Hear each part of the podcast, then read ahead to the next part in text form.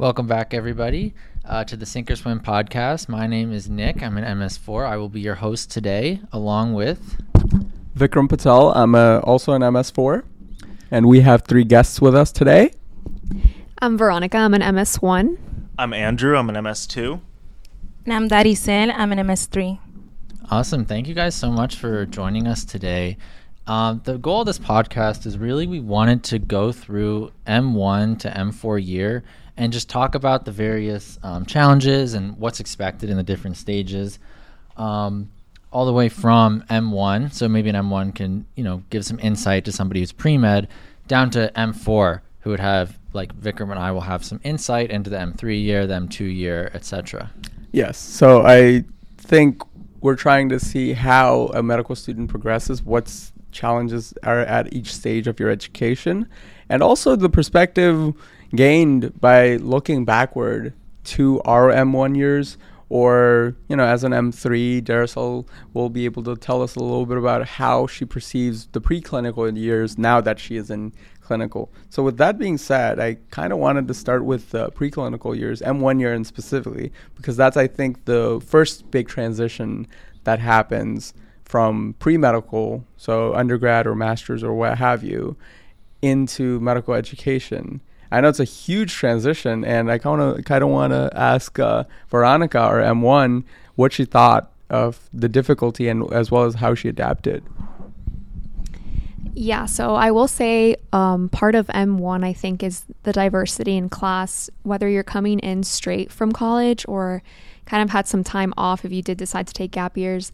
I feel like for me, having uh, two gap years kind of made a really big difference in how I transitioned because I had some time off from school and I kind of had some real world experience. So I think that, of course, has its advantages and, of course, its disadvantages when you're getting into a really rigorous curriculum. Uh, so I think for me, the biggest transition was kind of getting back into the mode of having a lot of work to do in terms of school and keeping up with that pace. Um, I think that's kind of where the biggest shift was for me. And of course, medical school has its own challenge in the set that it's it's different than anything you've ever done. It's different than undergrad, no matter where you went to undergrad or how challenging. I feel like I went to UNC Chapel Hill, and that was very challenging for me. But it still does not compare to medical school at all, especially with the fundamentals block that kind of starts you off. It really is its own world to get accustomed to.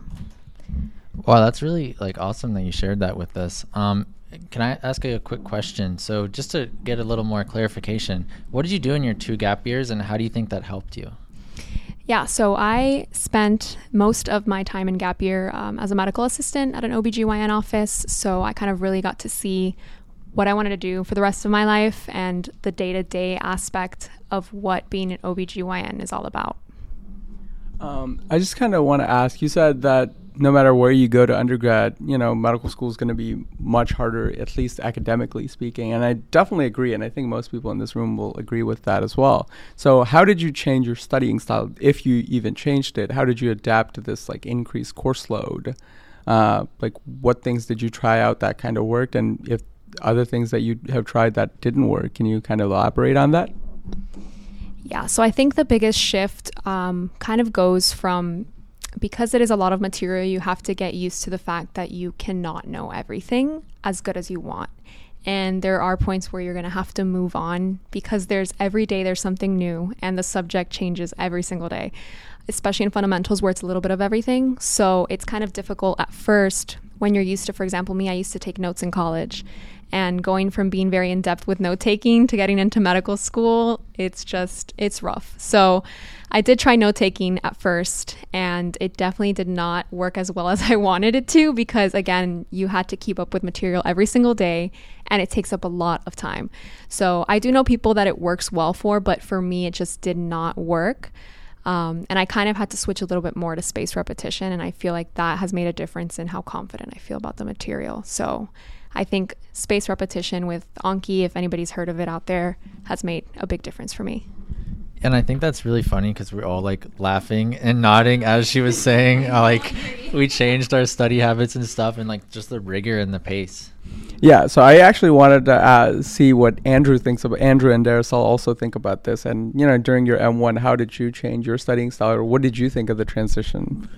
Well, so I'll comment on the transition first. The biggest thing, uh, like um, was said earlier is that there is so much information and you can't know it all. But on top of that, because there's so much information, there's not enough time in the day for them to actually teach it to you. So on top of having to know all of this stuff, you now are going from an environment where you maybe had good lectures that taught you all the information you need to know for the test to something where you'll show up for lecture, they'll tell you their favorite things or sometimes something completely random, and then you'll be tested on something different. So it's up to you to kind of fill in the gaps and spend all your extra time going back and looking at the material using a variety of different resources. I know for me in undergrad, you know, I went from like being a straight A student who didn't really have to study for that much to failing the first fundamentals test. and that was a big shock, right? I had to really self evaluate and be like, okay, I obviously have to study for med school. And now all I do is study. Uh, you know, having moved on to the organ system blocks and things like that, it doesn't change from fundamentals. It's still all different topics every single day. And I mean, yes, there's some more relation between what you're learning, but at the end of the day, it's just as much of a mess. As far as for me, I completely agree with Veronica. I was one of those students that would always take notes in beautiful colors and just have it super organized and be obsessed with like knowing every detail. Um, but going into fundamentals, you really learn to um, to not obsess so much over the details, but really understand the big picture and kind of like mechanisms uh, for you to be able to make decisions later on when it comes to the questions. Um, so that's that. That was kind of like the big shift uh, for me, and also just like guiding yourself with the learning objectives, not necessarily like trying to um, trying to like memorize every single one of them, but just being familiar with those learning objectives. I think that kind of like helped me, at least when I was navigating fundamentals, to stay on track and not really like derail too much. Yeah, and I I found it interesting that you guys. It seemed like everybody here changed their study habits going from undergraduate to um, medical school um, a lot of that was like the taking notes. I think a couple of you mentioned. So we actually just did a podcast going over the various medical school resources. So did you guys take advantage of those outside resources besides lecture and like how much did you use those? And like we could start with Veronica and one. Yeah, I'll say that I feel outside resources are a really big part of medical school again, like Andrew said, like lecture can only kind of teach you so much. There's very limited time and there's a lot of material to go through. I feel like resources outside that are like cover board material are really strategic to use because they kind of tell you the big concepts. They tell you the high yield stuff that if you kind of want to go in more into depth in, you can use the textbook, you can go into lecture slides, but I feel like those outside materials for me at least guide my studying and what I want to focus on. Yeah, just to add to that, outside resources are 100% necessary to get through medical school. Now, what those outside resources are will differ from person to person. The textbooks will always have the most and most accurate information. However, the textbooks are awful. They are so long, the words are so small, and nothing makes sense the first time you read it. So then, because of that, you have to move to some of the easier sources to use, like USMLE RX, where there's like bricks and things like that that are a lot smoother of a ride when you're first learning it. The problem with that is going back to the learning objectives. Learning objectives from your class might not match the learning objectives for step one or step two. And because of that, you have to fill in the gaps even more if you only rely on outside resources. So I know a lot of my peers in the second year have given up on lecture entirely and they won't even go. Today there was 5 people in a lecture and it was a guest neurologist, so you would think more people would come, but only 5 people showed up and the rest of them, I imagine, are watching the Boards and Beyond videos or doing Anki or doing all the other things that they use to prep. I have found that inside material, lectures, and the things provided, in addition to these other things, is really the best way to go. Um, I want to say facts to Andrew. Uh, I was one of those people that would go to lecture every single lecture I used to go to my first two years of preclinical. And I honestly don't regret it because the way that I structure was the reality you need to have a few passes through the material to be able to learn it and to know it in a way that you feel comfortable sitting for the exam. So I would always like just make sure that I would go at least three passes through the material before um, before taking the exam. So I will go to lecture. That will be kind of like my second pass. Before the lecture, I will try to review the learning objectives for that specific lecture or lesson. Uh, and then after that, I will do my third pass and so forth. So, um, as far as outside learning resources, yes, they are in a way necessary just because they do reinforce whatever you're learning from your lectures and also uh, from your learning objectives as well. Uh, so that's kind of like the way that I use outside learning resources. More for me, for somebody that used to go to lecture every single every single time. I have something to add to that. So, as someone who only used lectures during the first three months of my medical education, after which I stopped going. I didn't. I never actually went to lecture because day one we were told that if we had to go to the bathroom, that you know, like if we went too much, it would be unprofessional or something like that. I was like, I don't have to go to lecture, so I'll just watch it online. And then that happened for five more days after that. So, and then after which I just w- just w- went over the slides because it was just so much faster to go through the slides than to actually listen to lecture, even if it was at 1.5 times the speed. So I just went through the slides. I, that happened for three months. And then after that, fundamentals stopped and we hit systems. And once you hit systems, the beauty is everyone can cover a system really thoroughly for medical school. I mean, for pulmonology, I listened to 13 hours of lecture from a Stanford medical uh, guru. He's one of the leading scientists for pulmonary physiology, and he taught at Stanford Medical School for a while. He's now retired, but Dr. West's pulmonal- pulmonary physiology lectures are 13 hours on YouTube. Fantastic.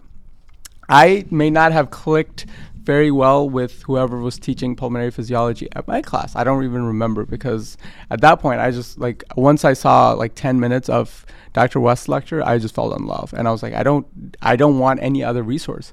So since I had access to all of these great lectures, I almost never really had to rely on our school's lecturers, which kind of seems bad, but I mean, if I can pick from hundreds of great lectures and pick the best ones that resonate well with me or my learning style, I think like as medical students you owe it to yourselves to kind of explore other resources to see which ones you can learn. I don't agree with just learning the most superficial amount you can do you can for boards and then calling it a day. I definitely think learning in depth will help you at some point in time.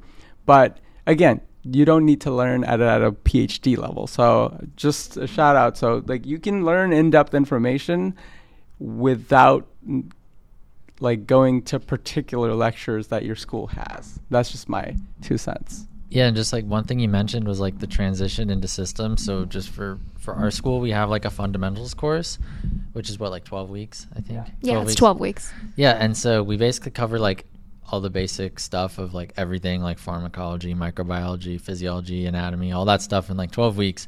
And then we go through every organ system like hematology, cardiology, GI, whatever.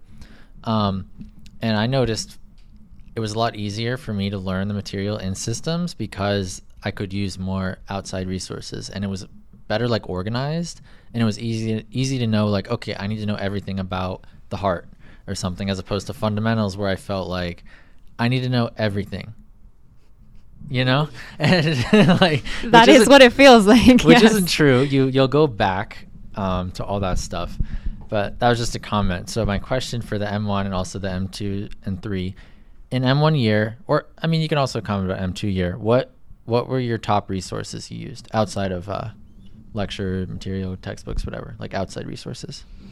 So for me, I feel like it's kind of been a constant uh, to use boards and beyond from the beginning. Uh, right now, we're very like microbiology heavy, so Sketchy has been really big help for me to solidify all of the millions of bacteria and antibiotics and antivirals and viruses. So that's a, a big tool for me at the moment. Um, but boards and beyond has been really big for me. I also really, uh, m- I know Andrew mentioned it earlier. Um, the bricks from USMLERX is really good to get like a first pass. It really gives you like every word is a keyword. I think no word is wasted on their resource. It's like everything you need to know is in that one page. So it kind of really tells you kind of what you should focus on and what you kind of want to go into more depth in. Um, so I feel like that boards and beyond and sketchy right now are kind of what's what's it for me.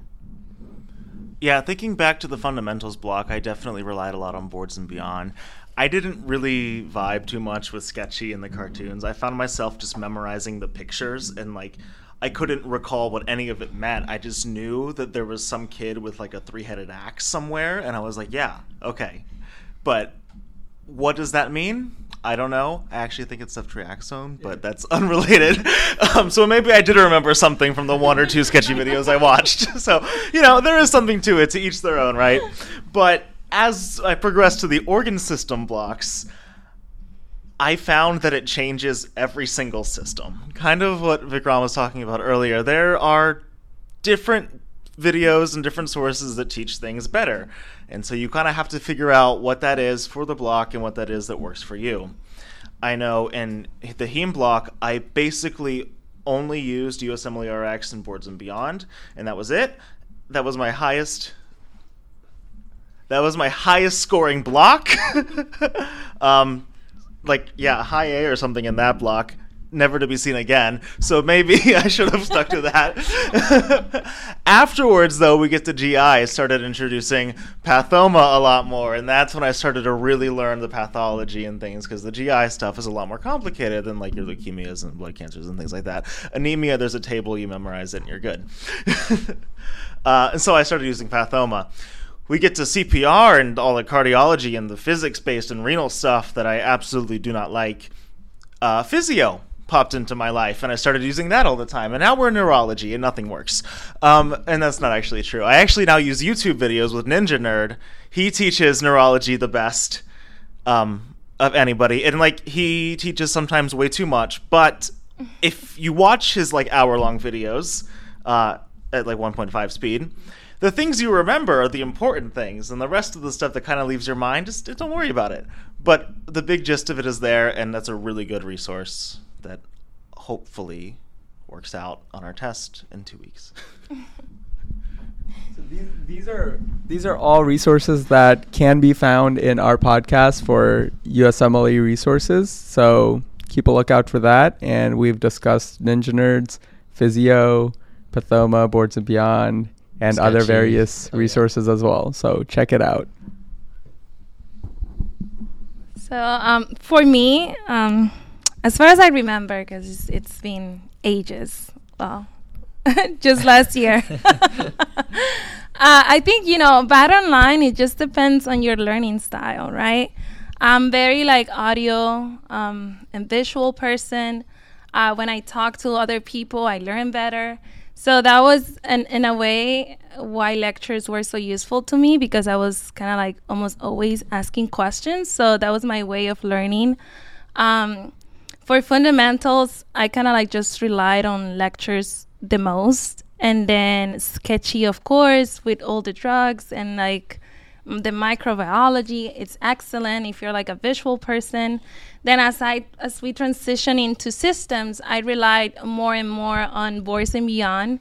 And something that I regret that I didn't do back then is just start like the questions for Boards and Beyond like a little bit earlier, just for practice. Um, that's something that I kind of like discover towards the end of my first year, and I just wish I had done that before. And then as we started going to more physiology, physeo was the answer. It's such a good resource, even though it's um it, it looks boring, but it's very high yield. Uh, and then you can just watch it. I think after watching videos, if you are an audio learner, uh, after watching videos, you're gonna like speed up to like 2.0 and understand everything, and you should be fine. So, um, you know, I, I guess like bottom online, it just depends on your learning style. Stick with that. Um, don't be afraid in medical school to change the way that you learn and the way that you acquire information from block to block and just transition. Just trust the process. So all great answers, and I think it all points towards kind of explore what resources would work for you, and sometimes for different blocks it'll be different resources, but you know you ju- use them judiciously and just kind of explore a little bit to see what works for you. and don't be afraid to kind of change your studying style from undergraduate or you know before medical school because it's a lot more information than you've most likely ever had to ingest so um, i did want to ask about this sort of saying that a lot of people uh, talk about like oh you, you don't have time for hobbies in medical school have you found that to be true or do you think that's a myth and if so can you tell us about like if you've been able to maintain your hobbies since starting medical school and le- just for the sake of the conversation, I think it'd be great to think about it as M1 and M2s instead of M3 and M4s, and then we can talk about maybe how that would change yeah. in the later years. Yeah, so I think fundamentals is a special time in your life. Um, there's just it's a lot, and it's it's part of it's getting accustomed to medical school, part of like the amount of information that you're getting. So I will say that it's I know a lot of people say like you want to make sure that you have enough time to do all the hobbies. And I think that part of that is becoming realistic with what you have time for and what you want to make time for. So, at least for me, I'm really big um, on like my self care being the gym. I love working out, and I was kind of used to doing that on a daily basis um, when I was working. So when I got to medical school, and that kind of wasn't something I was able to fit in right away because it was just so much getting accustomed to, and it's like you know, you're drinking out of a fire hose. Like that really is that analogy is the truth. Um, so I think as the weeks have gone by, it's become a little bit easier for me to prioritize and say, okay, like I can take out, you know, an hour to go to the gym today because I did A, B, and C, or I'm not going to do C today and I'm going to do A and B. I think you start to realize that you're always going to feel behind and you're always going to have a lot to do. So you kind of have to force yourself a little bit to make time for the things that you want because at first you're always going to give yourself the excuse that there's too much to do and that you don't have time. So it becomes more of like, no, you have to do this for yourself because it's going to help in the long run. So I think it's probably different from the pre-clerkship years versus the M3 and M4 years, but with the pre-clerkship years at least, it gets a lot easier the longer you're in it and the further you go. And it's not to say that the content and your schedule gets any easier. In fact, that all probably gets more difficult. But you yourself get better at the game that is med school. And you learn all the tricks you need to to get through it and to win and do all the things. I know for me, fundamentals was awful. I spent a lot of time studying inefficiently and didn't like learn things. So I'd keep going through it again and again and again just to feel like I had somewhat of a grasp on it. Now I look at things, you know, just a standard two or three times and it's fine.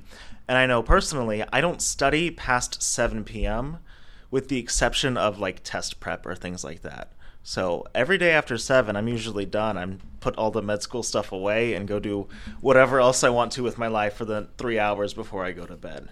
And so there is time to do pretty much whatever you want within reason. You just have to figure out one, what's important to you, and two, how to accommodate your new life and your new study schedule and things like that in med school with the things and hobbies that are important to you.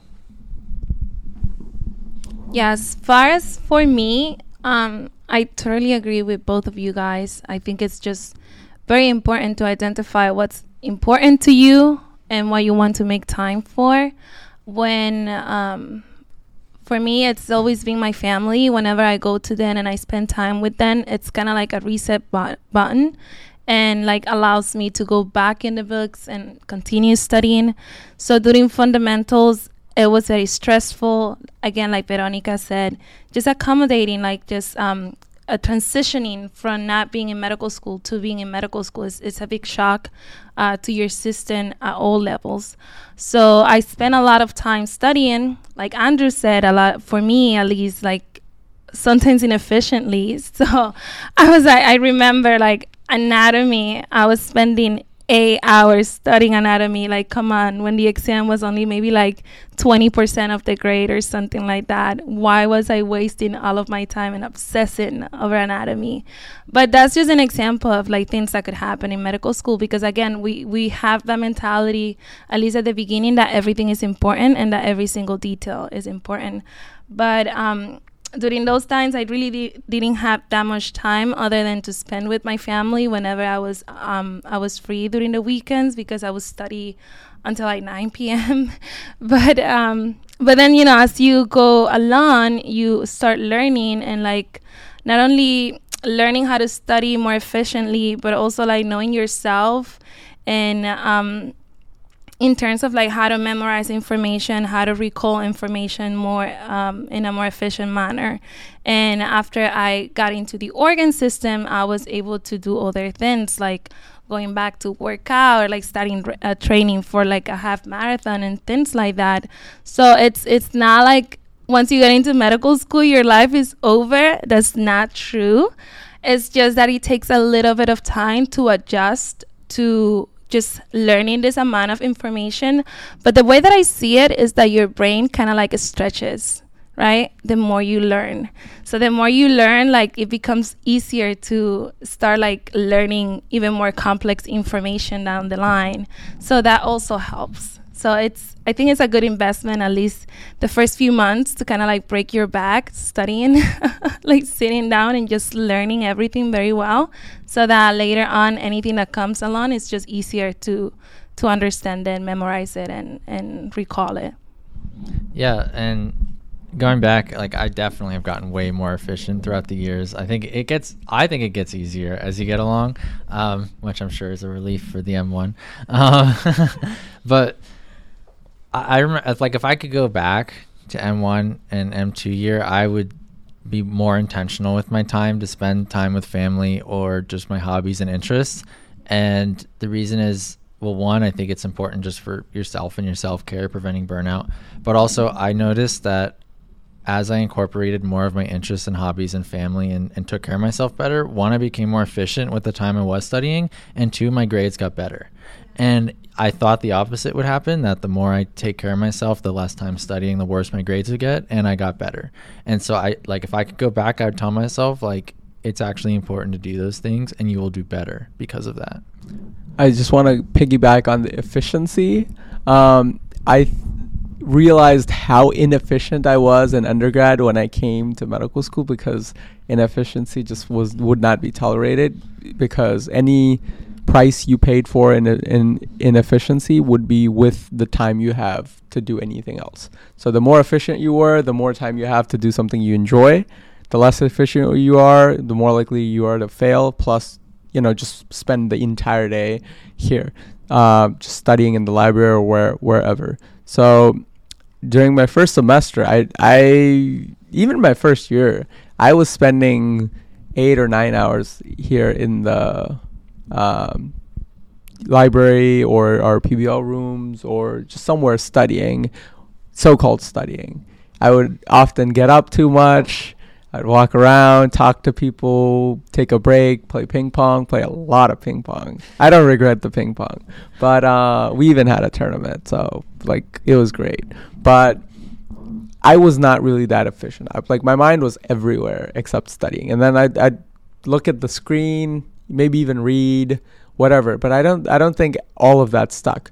But then there would like I would get these concentrated periods of time when I'd be studying, like there's like that two, two and a half hour, and you really get it. And that time would be the equivalent to the rest of the five and a half to six hours that I was here. And then I realized instead of being here for seven, eight hours, I can just study for four, get that good four hours of studying in, and then go home, do whatever I want with the extra four hours. I don't have to study four hours in a row, but like I just need to pick out the times when I'm going to be super efficient, get it out so I can just be relaxed, be done with the day, and go home. And I think that realization really helped me to kind of like just be efficient. And then the workload increased. And then I had to increase the the amount of studying I had to do, but I still had more time because I was studying more efficiently. So efficiency is the name of the game. You know, find out how you'll retain information the best, and then just get it done.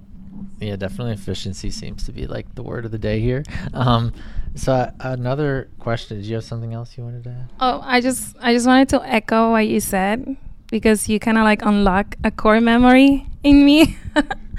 so um, it's true. After I started like dedicating time to my hobbies, my grades did improve. So that is just facts. That's so cool. That's like I think that's really important to hear. I wish I heard that like as an M1. I mean, it feels nice to hear that. it's good to know. I'll keep that in mind. Um, so I don't know if you had this experience as an M1, um, but I wanted to talk about online school versus in-person school. So how did that work? I don't know how it worked for you guys or for our class. We started in person uh, for the preclinical years. Then COVID happened. Then we finished up um, in the preclinical years online. Um, so I don't know if you you're you've just been in person as an M1, right? Yeah, we started in person. I didn't have any sort of online kind of experience, at Okay. least in medical school.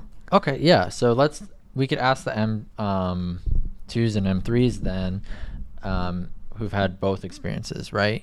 Of online and in person. So what do you think? Yeah, sure. What do you think are the um, the differences between having that preclinical M1 and M2 year online versus in person? Oh, geez. I think I can only comment for online. Sadly, my class started medical school in the midst of COVID, and it was just very impactful in the way that it was like kind of like a more isolated experience. Medical school is already an isolated experience, and just the fact that we had, we would, you know, that we started um, through Zoom just made it more difficult.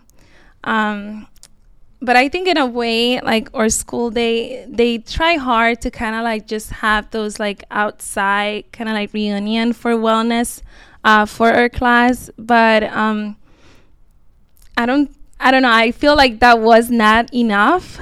Just just because of the situation, you know, like you're studying, you want to study with your classmates, but then you don't really know your classmates because you've never met them in person. You've always you only met them like online. You don't really know how they are in person. I remember the first time that we started like seeing each other in person. It was like shocking, like, oh my god, I didn't know you were that tall, and I didn't know. I thought that you were taller. It was like all kinds of surprises. is, the, is the entire is the entire conversation about how tall someone is or how short they are? yes, yes, that's that's.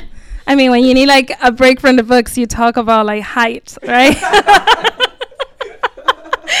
but but it was just surprising. It was just surprising, like just seeing our classmates like in person and like their mannerisms. You know, it's all these little things that you don't get to experience because of the whole Zoom interaction. Um, what I would say in terms of like learning and so forth. I, I don't I don't really know if it would have made a difference. I think it did save us a lot of time uh, because we didn't have to travel back and forth to class or like for the mandatories, etc. It was more comfy because we were, of course, like everyone else in the U.S. and around the world, we were in our pajama pants with like nice tops, you know, for like the Zoom meetings. So that was nice. It was more comfortable. We had a little bit more time, uh, but it was just tough in terms of like the isolation. It was like a double layer isolation experience for us. Yeah, so my year was weird, and I think the best reason for me going last in this discussion is just that we had both in person and online, but then we kept switching which one they decided to do. So we started off in person, all having to wear masks. And that was fine, you know, we're all there. And then the numbers in South Florida for COVID cases started increasing exponentially. And so then they said, oh, just kidding. I want you to all go back home and be virtual for the next three weeks. So then we did that, and then they kept extending the time we were virtual. And then they kept going back to in person. And then a few weeks later, they would send us home again, and we would be online for the week because of all these numbers and all the tracking they were doing. And so, if I had to compare the two, I definitely preferred the in person stuff just in terms of engagement and things like that. But in terms of efficiency, definitely being at home all day, you know, it was a lot easier to get all your studying done in the morning and then you can chill and do whatever you want the rest of the day. I got so bored though in those few weeks I was at home. I, I couldn't imagine doing the whole pre-clerkship time online um, especially having met you know all my peers in the class and then coming back. And it was weird too because the m1s were on campus and then the m2s now the m3s at the time came for the first time and they didn't know what the campus looked like. And so you had the first year students giving tours to the second year students to try to show them where things were. So much fun. and that's weird. Like that just doesn't that shouldn't happen but nonetheless it did so Yeah, I think at least I have a very unique circumstance um, in the sense I'm one of the few people uh, that commutes. I live in Miami, so I do have to commute every day. It's about a 50 minute drive for me. Um, I will say, in sense of efficiency, not the best. An hour drive to and then an hour drive back. As much as you try to use it in terms of listening to podcasts, shout out to Dr. Goljan, he's the best. Um, but it's definitely it does take time away from your study day. I will say the pro, of course, it is nice to engage with your peers, to meet you know people in your class, and to kind of have that connection with people. But I will say the only drawback is just, of course, you, you do have to be here every single day. There's not a day that we're not on campus, at least for the block that we're in right now. So it is a lot of commuting for me. Yeah, and like going back to our uh, first two years when we started in person and then switched to online, it was like the opposite of what you were saying, where you were like, "Oh, I knew," or you like didn't know anybody, and then you came here, and then it was just like weird. For us, it was like we had this whole thing established. We figured out, you know, what to do, and or at least I felt like, oh, I'm starting to figure out things. I have friends here. I have like my study spots, and then now I have to go home and like do it all by myself. And it was like a weird, isolating thing. When before I had all my classmates that I knew, and then I wouldn't see them for like months, and then we'd switch like groups, and I would log in, and I'd be like, "Oh, I forgot you like existed because I hadn't seen you in like months, but like I remember hanging out with you and all this stuff." And for me, it was really like difficult to, to do that transition. But I know some of our classmates, just to kind of say the other side, loved doing the online because it went from you know, like the inefficiencies like driving here or, you know, not getting to see your family all the time to now you can be at home, you can study at your own pace, you just log onto Zoom for like two hours and then do anything else you anything else you want for the rest of the day. That wasn't my experience. I found it isolating and difficult, but I, I want to just mention that other people felt it was beneficial. So that's actually my case. So I think that we had the best of both worlds because we had our first year in person, so we made all the friends we came to campus, we hung out in the lounge. We had our nice little ping pong tournament. We we did all the fun stuff that we really wanted to do. We got to meet all of our classmates. We became like I became friends with a lot of my classmates. You're just making fun of me, huh? but uh well, I'm sorry you had to go through that isolating experience. I really am, but to be very honest, I'm I'm glad it was you, not not us. but uh, seriously though, I it, it it was great because we got to know everyone and we became friends. I became friends with Nick. Um, we had our whole whole crew, so after that, when it became online, we knew everyone. So if I wanted to reach out to someone, it's like I had most people's phone numbers. I had everyone, like all of my friends, like contact information. We studied together. We did so much stuff together. Like I know, I remember studying with Nick for step one and even before that like w- we would study together or like call each other for like oh did you study for this or that? Which i feel like would be very tough if we started medical school online and then went into in person in second year. And i think the best part of it was that second year is just a lot more information and it just helped so much that it was online and i could kind of stay at home. My best friends are there my family's there I I lived in Orlando and I was just living it up. I had I had so much fun in medical school. I did not want to leave home when I attended medical school and you know I for my second year so like for a year and a half like for an entire year I was at home and I enjoyed every day. It's just like the food is great. My friends could come over you know, and it, so I think I didn't have the isolating experience only because I actually went home versus Nick stayed here where our medical school is. Um, and you know, his fiance works, so she would be gone versus, you know, I'm home with friends and family. And you, you, know what else is interesting is we knew how tall our classmates were because we started in person. That's true. And just in, in defense of my classmates, because I, I don't, you know, at least that was my experience. But we did have a WhatsApp group, and you know, we all kind of like try to help each other through that group in in a way. And I'm sure there were people that kind of like formed their own groups, and then like they were hanging out and whatnot.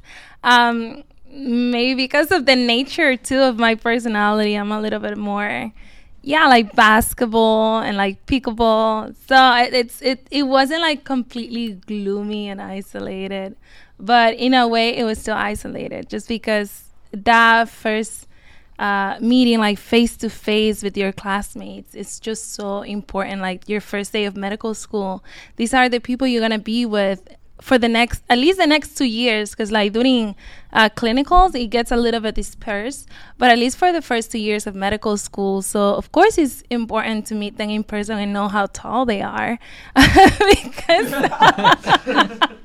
do you want to pick them on your basketball team? You know you need to know like can they defend against them. I don't know what your class has with pickleball. You guys go hard. Oh, I, yeah, I, I see the group chat all the time, and it's like everyone's ready to play pickleball like every other day, and it's it's awesome. Like we played basketball quite a bit. We played basketball every Friday. I think we had 30 people in the rotation, and we're a class of 50. So like it was a lot of people playing basketball, and we also played a lot of ping pong. Like we, we had a whole tournament with we, like with a trophy and everything. Like there were so many people playing ping pong. I think the the school paid for the trophies, I right? So. The, the every and the gift card and yeah, like uh, yeah everything. So, but yeah, I mean, I'm glad to see that you guys are still doing stuff, even though you were isolated. You know. Um. So I wanted to. Did you? Anybody else have a comment? Yeah, I just had to say, apart from the height and knowing your your classmates' height, that's important. Um, physical characteristics to know. But I think honestly, I don't know how I would have done it had it been virtual, just because I think half the battle of medical school is the fact like knowing that you're not alone in what you're going through and fundamentals especially it's like it is a tough time and no matter even the person that feels like the most comfortable with the material is going to have a tough time. So, having a good support system that actually understands what you're going through, because, you know, obviously family and like your loved ones is important, but having people who understand what you're going through and can like cry with you and understand, like, I understand why you're crying is a big thing. I am very glad that I have met the people that I've met and I've made very close friends that they will be in my bridal party. Like that is how important this time is that you you meet people that you're really close with and that you click with and it just makes I feel like the medical experience a little bit more doable. I I think you unlocked a core memory which I had suppressed until now. The mental breakdowns in fundamentals. Nick, oh, I think yeah. I think Nick's starting to have flashbacks too. And I think almost yes. every person Me too. I, I think I I I just want you to know I never had a migraine in my life. I had three in fundamentals. Yes, I, I didn't know what a migraine was. Like people described it to me, and I was like, "Oh, like that doesn't really make sense." And then I was like, "Oh my gosh." I agree, and I, I was having daily headaches, like almost every day at the end of studying. I, I, I would have headaches, and I was already kind of prone to headaches, but like you know maybe one once or a couple times a month. But you know during after starting medical school, especially the first semester, almost every day, if not every other day. So, but I remember the fact that everyone almost had a mental breakdown during fundamentals. I know several people who cried in front of me, um, and it just really helped to see someone else break down. That's as savage as that sounds. It it it does help the fact that you know you're not alone. It's happening to everyone. It's uh, it's a very tough time, and you're like adjusting to a lot of things all at once. But knowing the fact that other people are, are just as miserable as you are is very comforting. Comforting in person.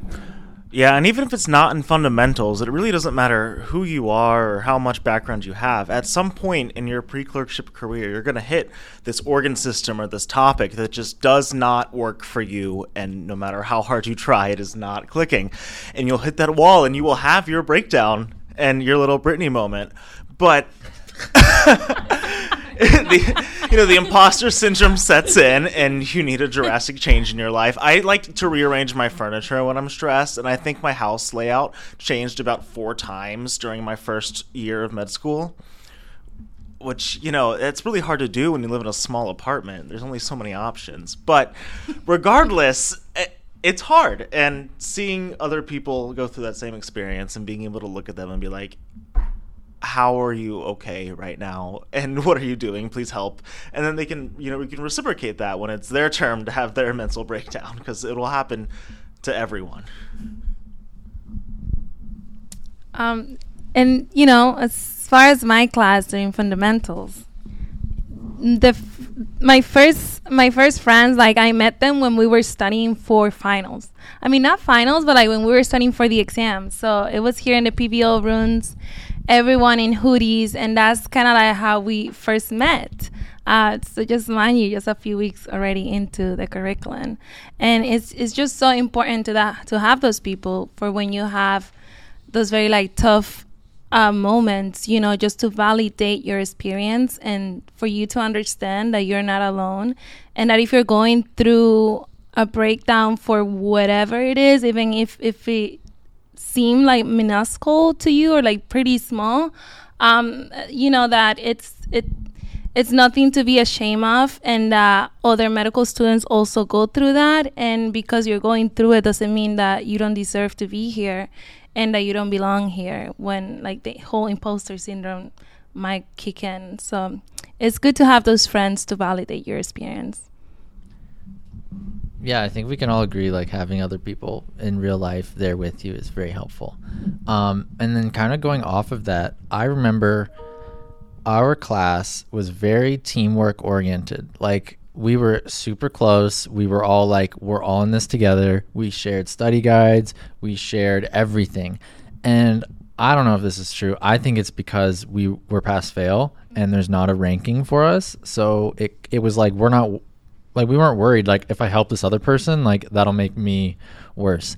Um, I'm just curious, you know, to you guys thinking back to your M1 year or even M2. Um, how much did teamwork help you guys? Was your class working really well together and how did that all go? Yeah, I feel like so far it's been really nice to see how much of a role teamwork has played in medical school because I did hear so many people say that, you know, medical school is like really team oriented. Like people are not, you know, for the most part, like trying to in any way deter you from doing good. Um, but it's always kind of in the back of my head. I was like, you know, but it's such a competitive like field and although I'm not like that, I can't speak for everybody. So maybe people won't be as engaging and try to be as, you know, teamwork. But no, it, has been a lot like that. I feel like even the people that 100% grasp the material and are in no necessary way benefiting from helping you, really, like they just want to help you because they know you're struggling and they will go through the material with you. Um, it's been really helpful to have like people that actually want to help you and are like looking for you to do well and succeed. Yeah, in terms of content and learning, you know, our class shares everything. We have folders and folders upon folders of, you know, every study guide for every single test, even TBL study guide. Somebody writes up every single week and posts in a drive, so somebody can just take you know the thirty pages of reading and read it in one page five minutes before the you know quiz, and it's great because sometimes you need that, and sometimes you know you you can't study as much as you would want or there's different resources that people use and things like that. And they're all shared you know within reason. And that's been really really helpful what I have noticed is a little bit of outside of the education aspect of things with regards to extracurriculars. Because our school is pass fail and because step one is now pass fail, extracurriculars have become a little more competitive and people are sneaky about it. So they'll have, they'll do things and they'll go to like events or they'll be like have elections for things, but they'll not tell anybody. so they can kind of keep the extracurriculars to themselves. And so it's really hard it's become really hard to break in to extracurricular activities. But once you're in, you're good. But getting there, especially your first year, is really difficult. uh, and part of that, too, I also think is because with my class, we were all applying during COVID, and COVID applications were the most insane round of applications ever. The number of people that applied, like, doubled. It was the highest ever. And the competition was so difficult and so hard to get into med school in general that people got here and they're like, okay, now I got to actually fight even harder. and that's died down a little bit because you know it once you realize everybody's on the same playing field as you, your co- competition level kind of drops a little bit. But you know, I definitely say there's still some competitiveness within medical school, even in a pass fail curriculum. Yeah, I will say I can't speak much to the extracurriculars just because we're kind of like in fundamentals prison right now and we're not really allowed to have any extracurriculars. But I will say something I actually forgot to mention too was it's not really just like in between classes, at least. Like, it's kind of crazy to me. We have so much material that's been shared from the class before us for no reason other than to help us. Like full on like Excel sheets just here here's everything that I used and like so detailed and to this day I'm still in shock like you're not getting paid for this like how am I getting this for free? Like this is just amazing and the fact that you spent that much time just to help somebody else out for no other reason than just to do it. It's kind of shocking to me. So that's something else I forgot to mention. That's pretty amazing because like we're part of the second class here, so we did get some. I think we got some stuff from the class above us, but I feel like because you guys have more people, more classes ahead of you, it's just kind of like stacked and stacked from over the years and gotten passed down. So I I think that's really fascinating that it's like establishing here. Yeah, um, for our class, the we are the third class, and I I think it was like one of the people in the second or first class that they created a folder just for us with all of this like beautiful information and resources and here where you go for this, here where you go for that. And it was just super helpful. And then after that, our class created our own folders where we would put like um, the learning objectives, the so there was this girl in this class. Shout out to you. Uh, she was amazing. She was really good with the books. meaning she would really read them. Uh, she would she would um she would fill out all of the learning objectives and then just disperse it to the class through or WhatsApp. And that would really, really help a lot.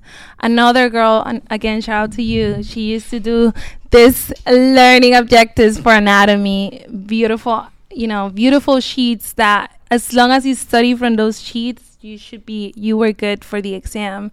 So there was a lot of like sharing resources and a lot of like just helping each other out.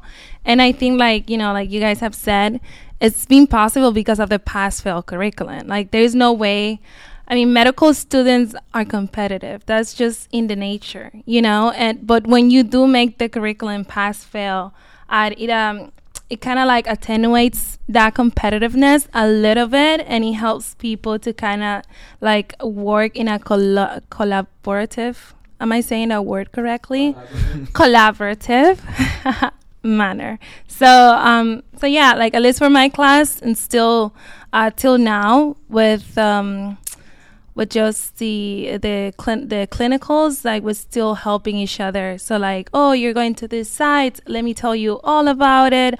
Oh let me know before you go to the um, clinical site for me um, to tell you everything about like ex president, ex you know rounding and how to start your day, etc. So like our class, they're very hands on when it comes to like helping us into having a good start. Um, I just kind of wanted to add to that by saying, so I have friends at other medical students, like other medical schools, such as UF. So I have two friends over there. And so everyone's kind of told me what their experience with their medical school is. And when I tell them how collaborative our classes are, or like how like how much we share about the things, you know, like study guides, for example. So if you read 30 pages and you know, for this quiz and you made a study guide for yourself, it would be totally okay to not share that because, you know, they didn't s- study for those 30 pages. Why should they do well on this quiz? You know, when I had to sort through all this information to really write down the key information. But, you know, I think we had also had a study guide for almost every single TBL that we had to go to, and someone would post it. Not everyone would post it, and again, it's not a bad thing if you don't because you work really hard for it and you, you want other people to work hard for it if they want that grade. But the fact that, you know, helping other students did not really hurt you, I think really helped those that really wanted to actually help other people to not be cumbered by the fact that you know you're not helping someone become better than you. You're just helping them become good. Now how great they are that doesn't matter. Like they can be getting hundreds and it does not impact you at all. It's all that matters is how much you're learning and how much like you know and you hope the rest of your class is learning as much as you are if not more. And you just want to like elevate everyone to the next level. But individually helping someone does not hurt you and maybe if you help other people they'll help you in return not maybe not this tbl but like for future things and i think uh, it's just the whole the way that our school's been set up has really set us up to be able to help other students. And I think that's a great thing. Yeah, we are all here pretty much for one reason, and that's just to become good doctors, right? And so sharing all this information eh, within the class and between classes, it really does help.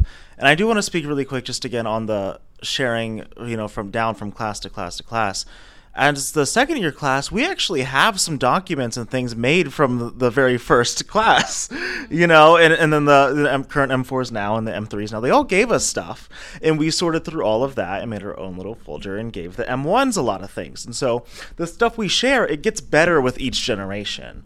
Because, uh, you know, you figure out what was actually helpful and what was missing, and you fix it and give it to the next ones. And so if we keep that up, I think by the time, you know, we get through eight to ten generations, you won't even need to go to school. You'll just have it on a Google Drive. You'll have oh. everything there.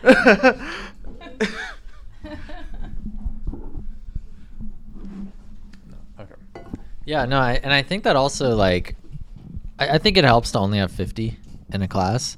Um. I can imagine if you have like two hundred or something or more, like some medical schools do, that it might um, maybe hinder that because you're not as like close. I, I felt like the small class really helped with that too, in addition to like being pass fail.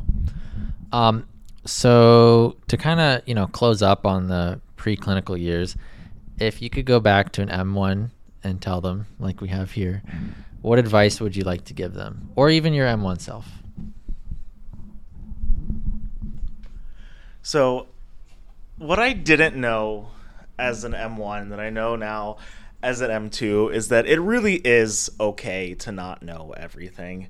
You're allowed to not have a great test score, and it does not define you at all. I know personally, I'm really bad at taking multiple choice tests, but when it comes to an essay or even the practice of medicine, you know, clinical things, I can knock those out of the park, no problem. But you give me a multiple choice question, and for some reason, everything I know goes out of my mind, and it's weird and it doesn't happen all the time, you know, and it definitely has to get better because step one and the rest of our steps here on out are all those questions. But those things and those grades don't define you as a student. And, you know, fortunately, as because we are pass fail, we do have that luxury. And I know not every medical school does. But it, you got to give yourself grace sometimes. You know, there's some days you'll do better than others, and some tests you'll do better than others. And it's okay. You move on, you improve and learn from your mistakes, and you'll be fine. By the end of it, you'll be happy and you'll be healthy and you'll be getting good grades when you're all when it's all said and done.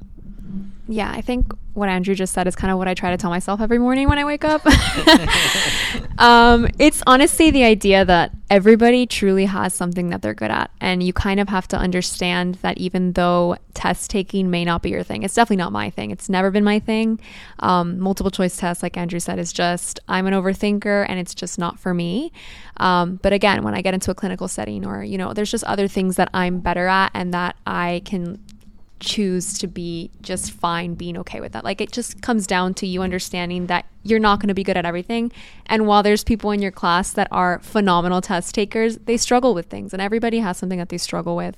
So I think it's just the constant reminder that I kind of need to tell myself that every day because it can be very easy to compare yourself to classmates or just compare yourself to just the system in general, kind of the expectations that you're kind of meant to follow. So definitely don't compare yourself. I think it's the thief of joy for sure. And just understanding that there's things that you're going to be able to shine doing. Yes, I agree with both of you guys. Um, besides that, I think what I would tell my little M1 Uh, I wasn't that small. That was like two years ago. but I would say my M1 me is um, to not really obsess over all of the details and to look at the bigger picture and kind of like just really um, just try to understand like processes just because that's gonna help you to because you're you're building the foundation for everything else. So if you look at it as bigger picture and understanding the processes, then everything else becomes a little bit better. So that will be my advice. I would just tell my M1 self to love your beautiful, beautiful self. You know. But no, I'm just, no, no, no, no, no. I, I, I. In all honesty, though, I would tell myself to one study efficiently. If I was studying more than three to four hours in on a weekday, that was too much. That I was studying inefficiently. So I'd first tell myself that that that should be your goal to try try to keep it under four hours. Well, um, not and and that's excluding assignments and stuff. That's just pure studying. Um, max four hours if I'm efficient. And I would also tell myself time management w- will be key. Really work on it. Don't take it for granted because there's so many things coming at you from all over.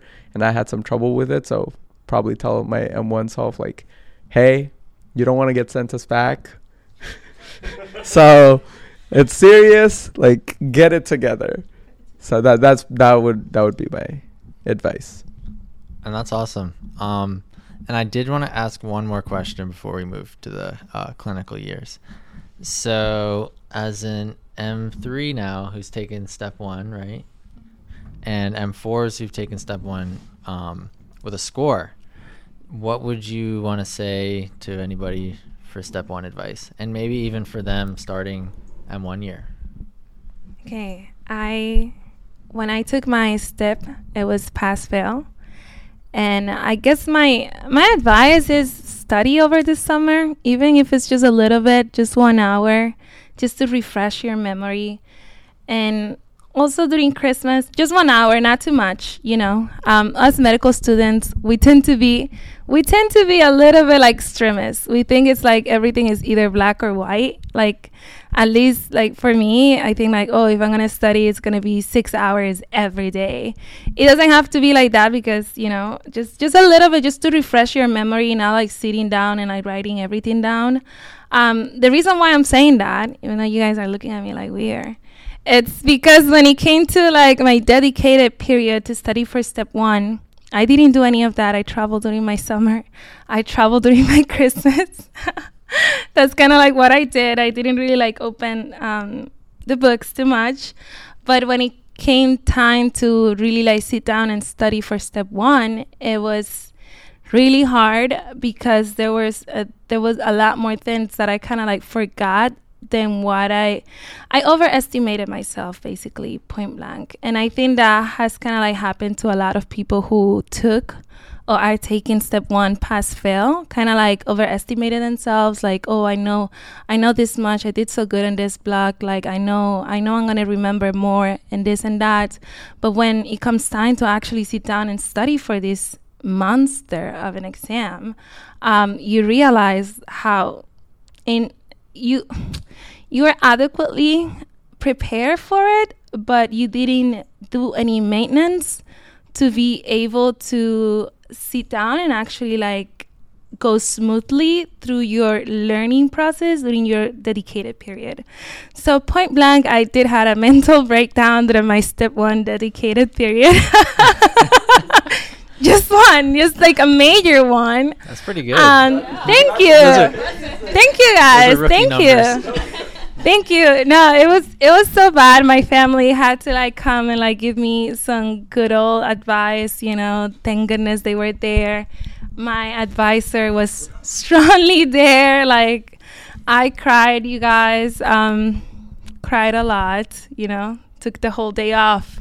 Had to push my exam a little bit. but I think it was because of that. I didn't. I didn't really like felt like because step one you know your material you've been studying for like a whole one year and a half hardcore you know, for all of your blocks, and then it comes text te- um, test taking time, and it's it becomes like a mental battle that you need to go to pass through. So um, when I had that ma- the mental breakdown, I just didn't think it was possible for me to pass that exam. It was like it's impossible. I'm not gonna pass it. I'm gonna fail. So it was like installed in my mind, even though like the scores that I was getting, they were saying otherwise in a way. And so I had to kind of like get past that and build some self confidence. And that's when my advisors step in, when my family step in, when my friends, again, my medical school friends also step in who were going through the same thing. Um, so it's just very important. So just like, you know, just study hard during your preclinical years, the best that you can with mental health and like, you know, a little bit of balance. Uh, but understand your processes. Do a little bit of maintenance over the summer, maybe Christmas. Like it doesn't have to be too much. It doesn't have to be six hours every day. It can just be one hour, like on the weekends, just to refresh a little bit of your weak points. And then as time comes to study for step one, build a schedule, but be flexible to that schedule as well. Like my schedule, I had to rebuild it like three or four times as I was going through it, just because of the situation. and as you go learning, like, oh my God, I was a little bit weaker on like uh, respiratory than what I thought, which I was, and renal, which I was. so, um, you know, so just being realistic with yourself, uh, stick close to your support systems. I did pass my step one, thank goodness. I wouldn't be doing my clinicals right now.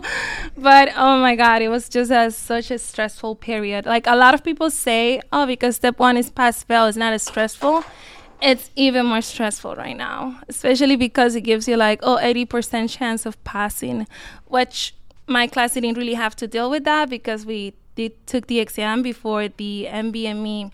Okay, so just for background, the NBME practice exams for step one before they used to give you a grade, and that was kind of like your chances of like uh, landing on that grade. And right now they changed it, I think, by the end of February this year to a percentage of like a probability of how how likely you are to pass the exam if you mm. sit down like right now. So if you get like a 70% probability that you can pass step one if you sit right now or like an 80% 90% i honestly do not know how people are um, dealing or managing that type of stress because that's just like another monster when it just gives you likelihood versus like you see a score that you can more or less like kind of like land on it but yeah, that was my experience with step one. I don't know how for both of you guys, since you guys had a like score, I think just another layer of, of stress.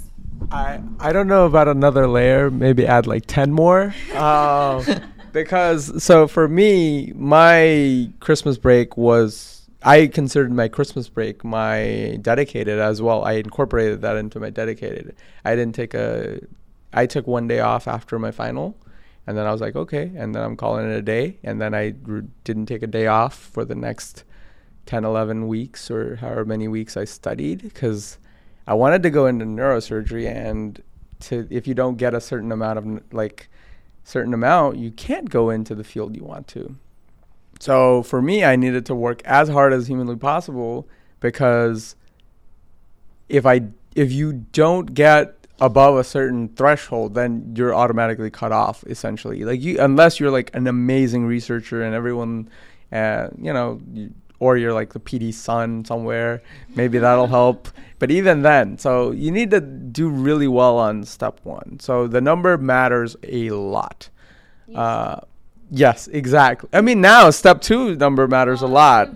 But so for step one, it's like so we had it scored. I needed to do well. It wasn't about passing. For most of our classmates, um, they just wanted to get the highest possible number that they could, and for that, um, I definitely remember there were the pa- the last three weeks. I, you know, like you work hard, you work hard, and you work hard, and then the score just plateaus, and then it doesn't go up and you're like, I'm working hard. What have I done the past four weeks? Well, apparently, according to the score, nothing, because it's not increasing. You work harder, and then you break down, then you recover and then you work harder and you break down. And then you work harder and then you break down. And at one point you're done. And that's when you take the test. It's like uh, when you can't go more you still go. And then you continue doing that until you're like start deteriorating. Like you can't build anymore. You're like you've been broken down enough. And then you take it that's sad. It's very sad, but that was my experience. that was that was, that was my that was my experience. I was I, I was very in very high spirits at the beginning, and then there was a point where I I was like, oh my gosh, I'm learning so much. I'm learning er, like there were so many aha moments in my step one studying. It was amazing. I really like rekindled that learning spirit. It was great. I enjoyed it so much, like for a couple days, and I I had fun like for a few weeks, and then it just like, and then it's just it as Darisel said, it is a mental battle, and I think the fact that we had a number and that you could always get a higher number, you know, ins- instead of just a pass, meant that you can't stop working hard because like the harder you work the higher you'll do the, the better you'll do. So it's not like oh I, I can work harder and i'm still gonna just pass. No it's like if you work harder you you know you maybe maybe have a shot at what you want to do versus you may be limited in terms of your options. Like if you w- choose to decide to do something else great. But if you actually want to go into a competitive field later on you should not be limited by your step one numbers. So that's why i wanted to work as hard as i did. And i think it's it's interesting because medical students will find a reason to stress like no matter what. Um, but with that in mind i think for our class, it was definitely a small minority that were concerned about passing at all. It was a large majority that would have passed no problem, and we were all concerned about our score. And now it's interesting that you're saying like people are stressed about passing because it was like that was like not a lot of people for us. And it's not that we're like smarter or better or anything. I think it was the bar was just higher it was like you need to get a high enough score if you want a chance at doing the things you wanted to do. And now, you know, it kind of helped us, I think, to like push farther. Like, okay, we're passing, that's great. But like that's not even close to good enough right now for certain people. Like you were interested in neurosurgery, you said like you can't just pass like that. You're not going to get into neurosurgery. So if you want like the rest of your career, the rest of your life is dep- depending on that number, like you're going to push a little bit farther and you're not going to be concerned about passing at all. Um, there definitely are people who struggled. And, you know, I also want to mention on, on the other hand, it's not easy to pass. So don't, don't even think about like, don't even think about like, oh, well, now it's I was going to say that because, you know, it's going to clarify there. Yeah, for sure. Like, it's also like, it's just a hard test to pass. So, like, I just think having that number like pushed us a little farther, which is just interesting. Yeah, definitely. Like having a number, it it's it's a knife of double sword. If if you guys use that double edged sword. but having a number, yes, it can help you to push yourself. But then when it's pass fail, um, I know some people in my class that took this exam and they pass it with like less time during their dedicated but I do not know how they were studying, you know, before coming into their dedicated period. I only know how I was studying, what I was doing and not doing um, before entering my dedicated. Um, in the exam per se, it's it's not. It is a monster. It's called a monster for a reason. It's the first exam, seven hour plus that you'll have uh, the first of three. Um, so it, it not only takes like mental stamina, but it also takes physical stamina and having some sort of like solid confidence confidence within yourself. Because even I think when when the exam was scored, people were having were shooting like very beautiful scores in their practice exam, and then they sat for step one and they did not even pass. And all that is gets compounded to their ability to trust themselves when picking each answer and when moving forward uh, during the exam during the exam day. Um, I just want to add something, and again, this is throwing shots at Darisel's class as a whole, not, not anyone in particular. But I on Snapchat, I de- did see a lot more people going to the beach during dedicated um, compared to That's our true. year. So just just to wanted to add something, but I will say to any incoming students, study hard for your step one because that correlates really well with how you do on step two. If you don't study for step one, you're not going to have time to really get that material down during clinical because Darisel can tell you there's not that much time to study. Like, especially if you have to study old stuff, you should know your old stuff that you can, you just have to refresh and then you have to learn all this new material Facts. right? So you have a you have more material to learn and less time to learn it because now you're in the hospital. So you're managing everything right in the dungeons. So you you have to manage a lot more things and if you have to add learning relearning step 1 stuff or not having learned it properly the first time you're not going to be able to build on a weak foundation. So now I kind of want to hear what our M1 and M2 have to think about the discussion that we just had. I hope I didn't scare you guys out. That's no, I honestly, I just think that the different perspectives are really interesting to see because my mentality was kind of always like I I felt for the people that definitely need, had a score because like you guys said it was more than just like the passing was it was part of the game. You had to pass obviously to be able to get the score you needed. So that was stress upon itself but it was obviously the fact that there is a number tied to your application and that number is going to define what you're going to do for the rest of your life. So it's kind of like a stressful factor that it's i'm doing well enough to pass this exam but that is not anywhere near where i need to be. Um, so that's stressful. That does not help the process. Um, but I think what's also interesting is knowing that when you come into it knowing that passing is the monster, it becomes an, an even bigger monster, I think, because I think part of it is the prep that you put into it and also to just kind of I just I really do think when you go into something, when you know what the highest expectation is, it dictates how you feel about it. So it can be just as scary for somebody that's just passing failing versus somebody that needed a score. It just really depends on what you assign that high expectation to be and how scary you make it. So I think both struggles are definitely valid and I mean, I I'm somebody that struggles to pass most things, so passing to me is like you did amazing. Like you deserve a pat on the back. So I think that for me, passing is definitely going to be a struggle within itself, when of itself, within of itself. You can't, I can't even speak English. It is my second language, so that's an excuse I'm going to give. hey, you speak more languages than me, so that's pretty good. Um, no, yeah, and I, I just want to reiterate, like I totally agree. Passing is amazing, like, and it's incredibly stressful just to pass. Um, my point was just, I think it I think it's different to experience a score. That's all. But I don't want to downplay anybody who passes step one. That is a feat in and of itself, and I'm sure that anybody who's taking a pass fail is struggling. And and I I, I just want you to know you could do it, and you'll get through it. So as an M1, I don't think I would have really cared about the discussion at all. But as an M2 who submitted his certification to take step two, one literally this morning, I'm terrified now my study schedule has been made for the summer. I'm, you know, I'm kind of sneaking in some pre-study studying whenever I can, but like, you know, you there's not really time for that, but I'll try.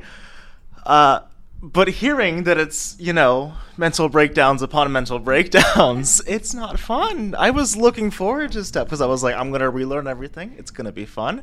I'm going to be like, okay, I'm going to be a great doctor ready for clerkships. I don't want to break down and be sad and depressed for med school apparently does get worse th- so i thought i was over that you know but uh so that'll be interesting i'm glad i can actually prepare for that a little more now uh, which is nice and just you know I, I think if you go with the right attitude and like just being realistic I don't think a mental breakdown is necessarily part of the experience, you know, because I'm sure there were people out there who just breeze through it, you know, or like I don't know. I don't I I mean, I don't know, maybe like there are people out there who just like meaning my experience doesn't have to be your experience necessarily or like the experience of maybe like 80% of my class doesn't have to be your experience. So it's just like it's it's it's just about being um, realistic with yourself with how much you know and and you know and just putting the work and like knowing that if you have to change your test date, it's okay, it's fine. That doesn't mean that you're a failure. That doesn't mean that you don't deserve to be in medical school. That doesn't mean that you're not going to be a good doctor. That doesn't mean that you're not going to be the doctor that you want to be one day, you know? That just means that you have enough uh, self reflection to actually understand, like, hey, I need a little bit more time to make this happen for me. So it's it's a very one to one battle. Like I the way that I see like step one prep is a battle with yourself. It's like the person that you see in the mirror, that's the one that you're battling to become better than the day before, you know? Absolutely, that's great advice, uh, and I'm definitely be trying to remember that as I progress through. I, I don't foresee me breezing through, you know, step one studying by any means, and I just kind of wanted to add a little bit to the pass fail thing. You know, as someone who's always knew it was going to be pass fail for me. It wasn't like a surprise. I, I applied for med school knowing that that was going to be a thing.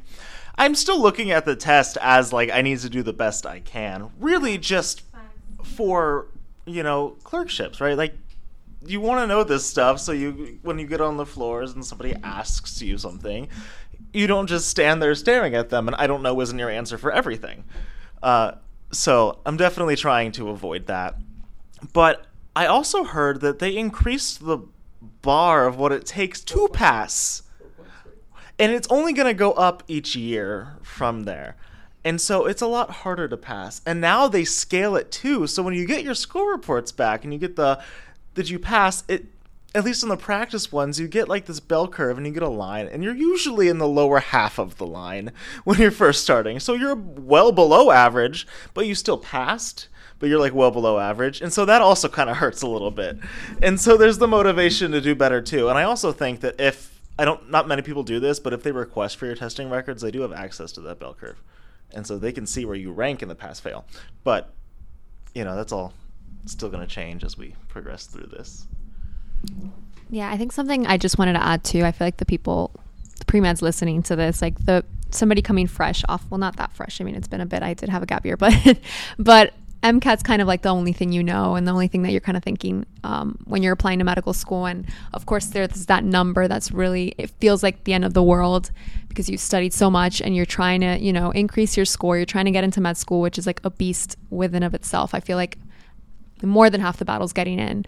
Um, so I think kind of comparing it to that, when you're taking it, you have this feeling that it's like you see people scoring so much better than you or you kind of feel like you know you're stuck in this like range and you're like this is nowhere near where i want to go. Like if you have a dream score and you're shooting for that and you're seeing that you're nowhere near that um, i think it kind of compares in the sense of that to step. It's understanding that like everybody has like an individual perspective. Not everybody's the same. Like i had mentioned earlier like your strengths are so different. So what to somebody might seem like passing it's like that is the craziest thing and it's so hard to do. I know plenty people that are like no like i can take a test like with flying colors most of the time and they don't have to put in as much work. So i will say like my experience of course is only one person's experience and i'm sure if somebody else was sitting in this chair they'd have very different things to say.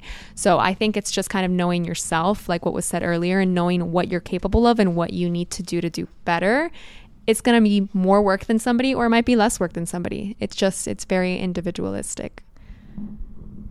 Yeah, I think that's really great. Um, thank you so much for sharing. Um, so I do want to move on to the clerkship years of medical school. So for anybody who doesn't know, generally in medical school you go through, you know, M1, M2, you take step 1 at the end of M2 and then you're in the clerkships where you do um, your your clerkships would be like internal medicine, pediatrics, OBGYN, and you'll take a shelf exam at the end of those clerkships and then in your fourth year you do more like electives, away rotations, all that stuff. Um, so uh, at, from the M3, what do you think was different about the preclinical years and the clinical years, and what do you think were like the big struggles? Yes, I think the biggest one, at least for me, has been the lack of structure in the clinical years. It's just been so shocking, um, especially because I was somebody that used to go to lecture and I had like this whole routine built up on how I was going to learn the material and how many passes I, I was going to do, and then the questions that I was going to do, etc. But um, once coming into the clerkships, so For example, I started with pediatrics, and it was just so much. Like pediatrics is like a mini IM or internal medicine situation, but with little kids. So it was just so much I didn't really know where to start studying, what resources to use. Even though I spoke with my classmates, uh, with my upper classmates, they didn't seem it didn't seem to be that much like structure or like linear path to actually um, come and like understand and learn for this specific clerkship.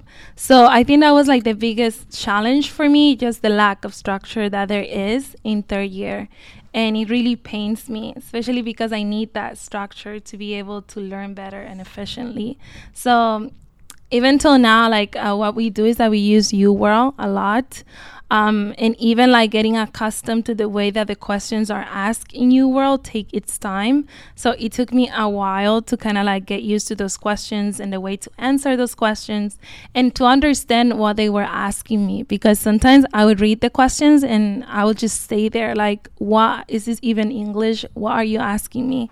And um, you know, just going back, just really knowing like your mechanisms and like your processes and like the bigger picture really helps you to continue to build on that foundation once you start your clerkships.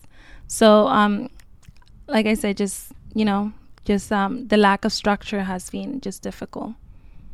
How about for you guys when you guys um, started uh, third year? So I agree with the whole lack of structure. It's a it's like an improv show. You kind of see what's happening and react rather than being able to plan anything. And once you're adjusted in in one month, you change the rotation, and now you have new people that you're working with in a field that you don't know.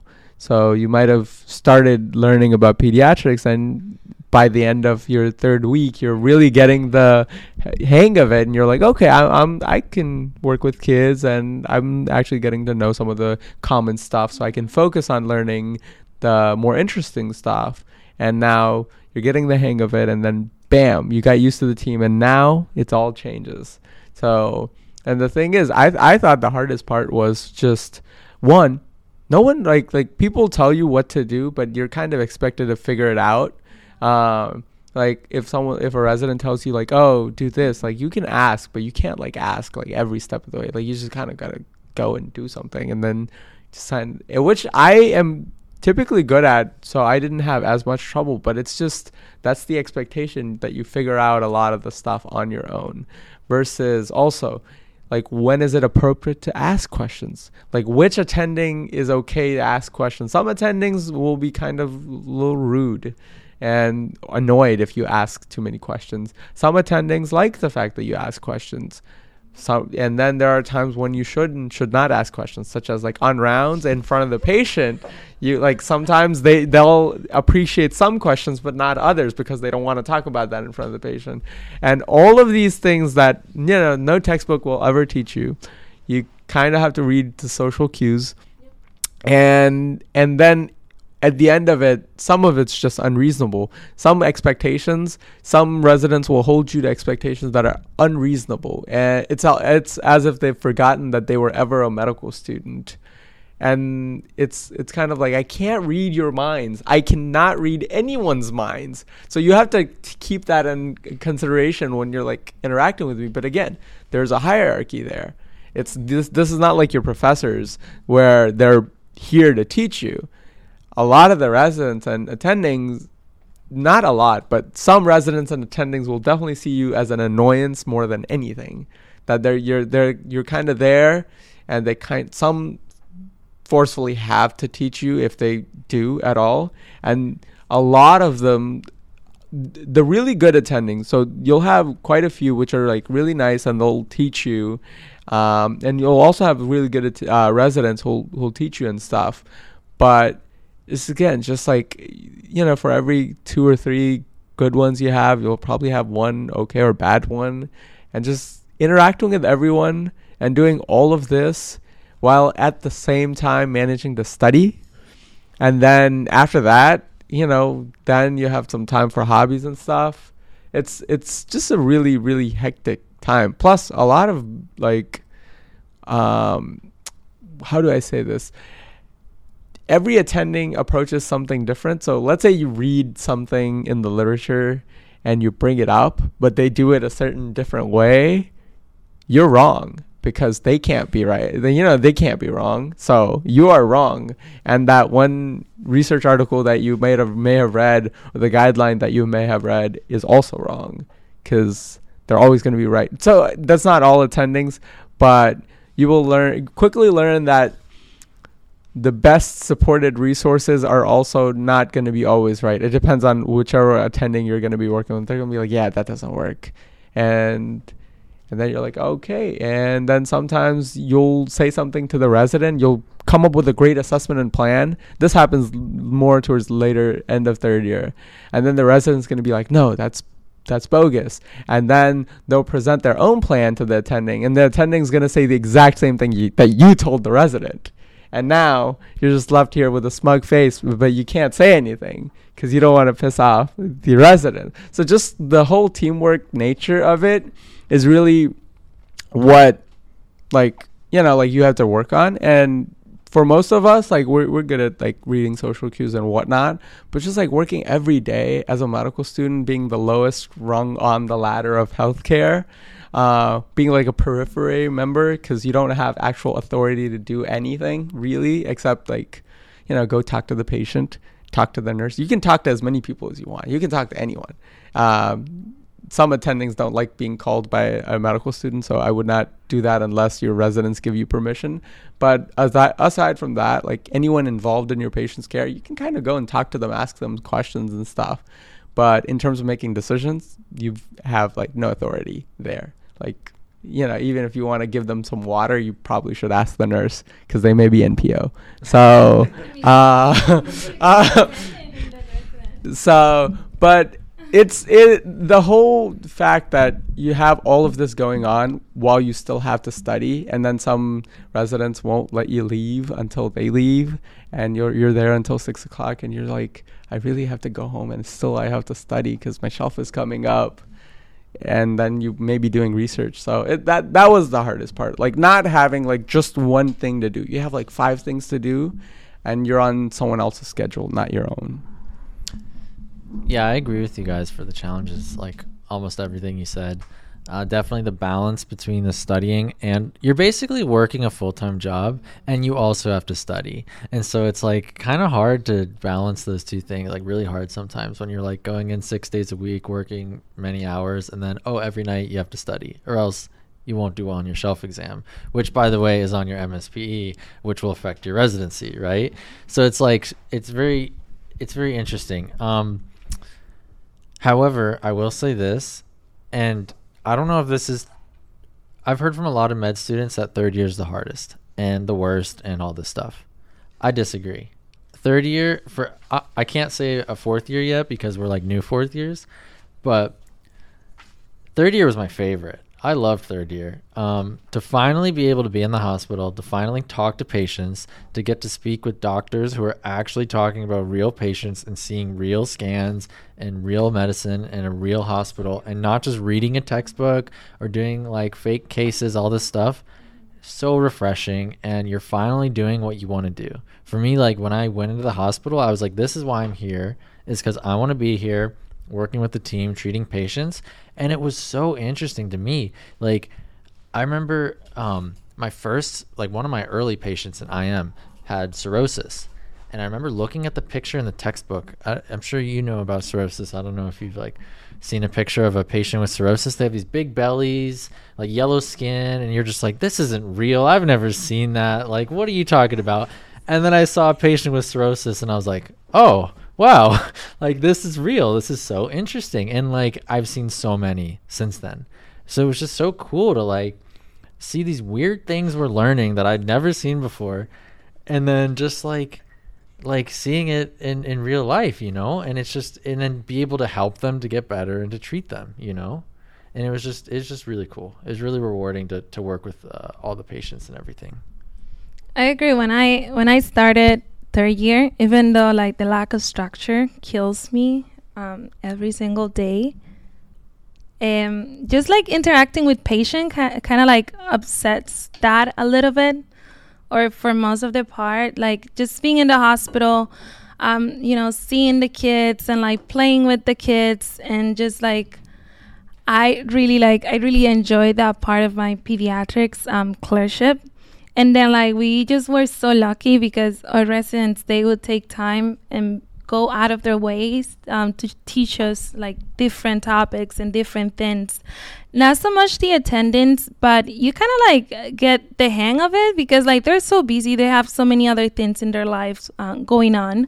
But like sometimes the residents, just because they want to refresh their memory too, because they're studying for exams, uh, they they might take some time out of their um, out of their day to actually like teach us like about different topics. Um, and then like right now I'm in internal medicine. Um, so you know with internal medicine you tend to round with patients and although I love the medical process I love learning about like and you also remember a lot better when you see a patient with like all these conditions that you only saw on the textbook uh, you remember the condition a lot better and you remember what the protocol is to like fi- to arrive to that decision to that medical decision and then like the planning assessment. Um, but you know the only thing is like all of the rounding and you round and round for hours. Um, just talking about all the different patients and three hours goes by.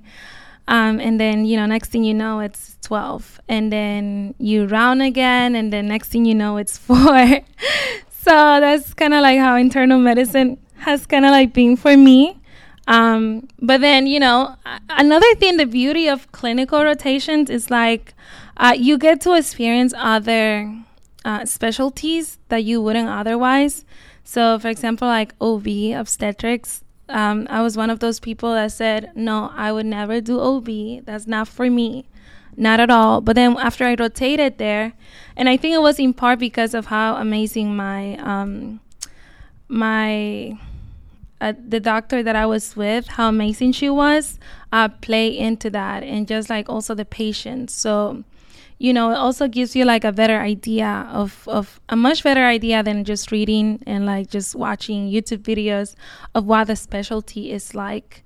And then if you want to go even a step forward, you can just shadow a resident for the whole time that you're there, like for a week. But um, I agree with you that clinical it's just is way better at least for me even though it's hard to find time to study and you kind of like just go like based off of questions. You have to do questions to learn. And like if you have a good foundation you know you're onto a good start. If you don't then like it's more time kind of like relearning stuff that you were supposed to already know and then like adding more like the assessment and plan things. Um, but then like just interacting with people and like interacting with patients um, that's that's really like an invaluable experience and that's the reason why we're here. At least um, those are i don't know i know some people want to go into radiology just because just because they don't really want to talk to patients but um, for you know the most of us in medical school that's why we're here just to interact with these people and like learn about diseases while they're happening in front of us. And then there was something else that i wanted to say but i kind of like forgot so if you guys want to take over. No, you're good. and yeah, like just to emphasize that some more, like it was such a privilege to be like yeah. in the, like I viewed it this way. Some people complained, but like I always viewed it like, yeah, it's hard. It's you know, it's difficult to be a med- medical student, but like it was such a privilege to see these patients because like i said it it wasn't real to me like learning in a textbook. It was kind of like me just trying to learn these things and then it became real. And these are real people in front of me that I can contribute to the team and they're telling me things that they might even not tell their families or their best friends. And just because we're medical students they're like opening up to us. And it's such it's really such a privilege to be able to do that. And I think it's so important as an M1 or M2 to remember like that's what you're here for is like those opportunities and they trust you so much at this point even even before you're a doctor you know? And and to me just that was so meaningful. And and I got to see and I feel like in, in some ways as a student you can make a difference. No you don't get to make the final decisions but there are the little things you can do for these patients and it's really it's really rewarding to, to help them in that way. I um i remember what i was gonna say so as far you know when it comes to like contributing to the team there is nothing more rewarding than when you do an assessment and plan for your patient and you tell the attending and they agree with you. That's like the best feeling ever or like there's no other better feeling than when you go and you talk to that difficult patient that the resident couldn't talk to and you get them to tell you their story and to tell you like their list of medications. And then at the end they tell you see you tomorrow. I want to introduce you to my wife. There is no better feeling than that. So don't think that because you're a medical student and because you're at the bottom of the barrel like that you don't matter and that you don't contribute to the team. Even like our residents they tell us like oh my god if you guys are not here just making these calls to like the nursing home or to like um, to the family member to find out more about like the bigger picture for this patient we would have stayed in the hospital for like another three four hours. So you guys really save us some time. And another thing too um, that i think for me like when you're in the hospital no no task is be- is beneath you or like less than you you know like if if a random patient even if the patient is not your patient ask you for water find out where the water machine is and get them the water you know. If they ask you for a blanket find out where the blanket is. If the nurse needs like help just like cleaning this patient like maybe changing the sheets or something and they just need you to hold the patient and that's your patient. You're in the room. Help the nurse. That's fine. It's your patient. At the end of the day and i strongly believe this everyone that's in the hospital is in the hospital only because the patients are there and we're there for them. So if you know everything that we do you know ideally intentionally has to be for the patient for the comfort and like the betterment of the patient. So even as a medical student you do can make that difference in just like little things. But um, you're there and your help matters and what you have to say also matters. Um, and your observation of your patient matters. Just like tell your attending tell your residents what you think and um, you know they'll work with you Absolutely. And I think it's really easy, especially in the pre clerkship time, for the first and second year medical students to kind of lose sight of what it is to be a medical student. And I know I, you know, get stuck in all the studying and the monotony of that day to day, but I'm really looking forward to the clerkship time. Even now, and I don't know if the M4s did this, uh, but we now have pre clerkships uh, where we go once a week to an outpatient setting, you know, and we're little little rotations, right? They're not hospitals. They're all like you know outpatient small clinics here and there, and they're random things. My last one was an oral facial surgeon, but outpatient for that's kind of boring if you think about it. Right? It's just X-rays of teeth. But then now I did um, internal medicine was my most recent one, and I did that for you know four or five weeks, and that was great. I would go and do the history and talk to them, do all the vitals and things, and present to the doctor just like a regular clerkship, and that was fun. I would go there really stressed out because I was like, I have to study. There's a test coming up, and then I would leave so excited about being a medical student and getting to be a doctor, and it would just make me so much happier because like the day before I was just thinking about how this is awful and I don't want to do this anymore. but you know, going back to the actual clinic setting and really doing what we're here to do and what we're here to learn, it's really refreshing, and so I'm very excited for the clerkship years. Yeah, I always tell people what gets me up at five in the morning to drive an hour to come to school is kind of thinking about what my future is going to look like and kind of why I'm here to begin with. Um, I'm extremely grateful that I had the chance to kind of see what I'm going to do for the rest of my life um, because it really, I'm not even kidding you, it wakes me up in the morning. Like it kind of gives you that extra push where it's like, I'm struggling right now, but this is the end goal. Like this is just a piece of the puzzle that needs to happen in order for me to get there. And I think it really served as like a teaser for me where it's kind of like I cannot wait. I know that third year has, of course, its challenges and it I kind of got the chance to see that because we did have a lot of medical students in our office and I always kind of wondered like they're struggling like I I would always think to myself like you know they have all this pressure to perform well because something a simple for me. Like I, I of course know all of these doctors like the back of my hand and I know kind of what they like, what they don't like, what they're gonna ask next. And it's kind of like these medical students don't know that. Like they don't know what's gonna be asked next. They don't know what to answer or what to say or even just to speak with patients, like taking a history, which was like something I did every single day. Like of course they're gonna struggle because they don't do this every day. They were in a different specialty, they were studying a different thing and it's a it's a whole other struggle that I'm glad I got to see from an outside perspective coming into it now. Um, but I will say that I think I just that kind of really propels me forward. Like I cannot wait to get to third year and like have those experiences. I like I miss seeing patients on a daily basis so much. I miss having those connections and I just I feel like third year is kind of like where you kind of get to do that again. So I'm just definitely excited. It kind of moves me forward. Yeah, so just to echo all of that, I agree with Darisel and Nick. Like it definitely is so much more fun than preclinical. As much as as much fun as I had learning and having breakdowns. but no, seriously, I I had fun during first and second year. I learned the material I did, but I'm glad it's over and then now we're in third and fourth year where we actually get to work with patients.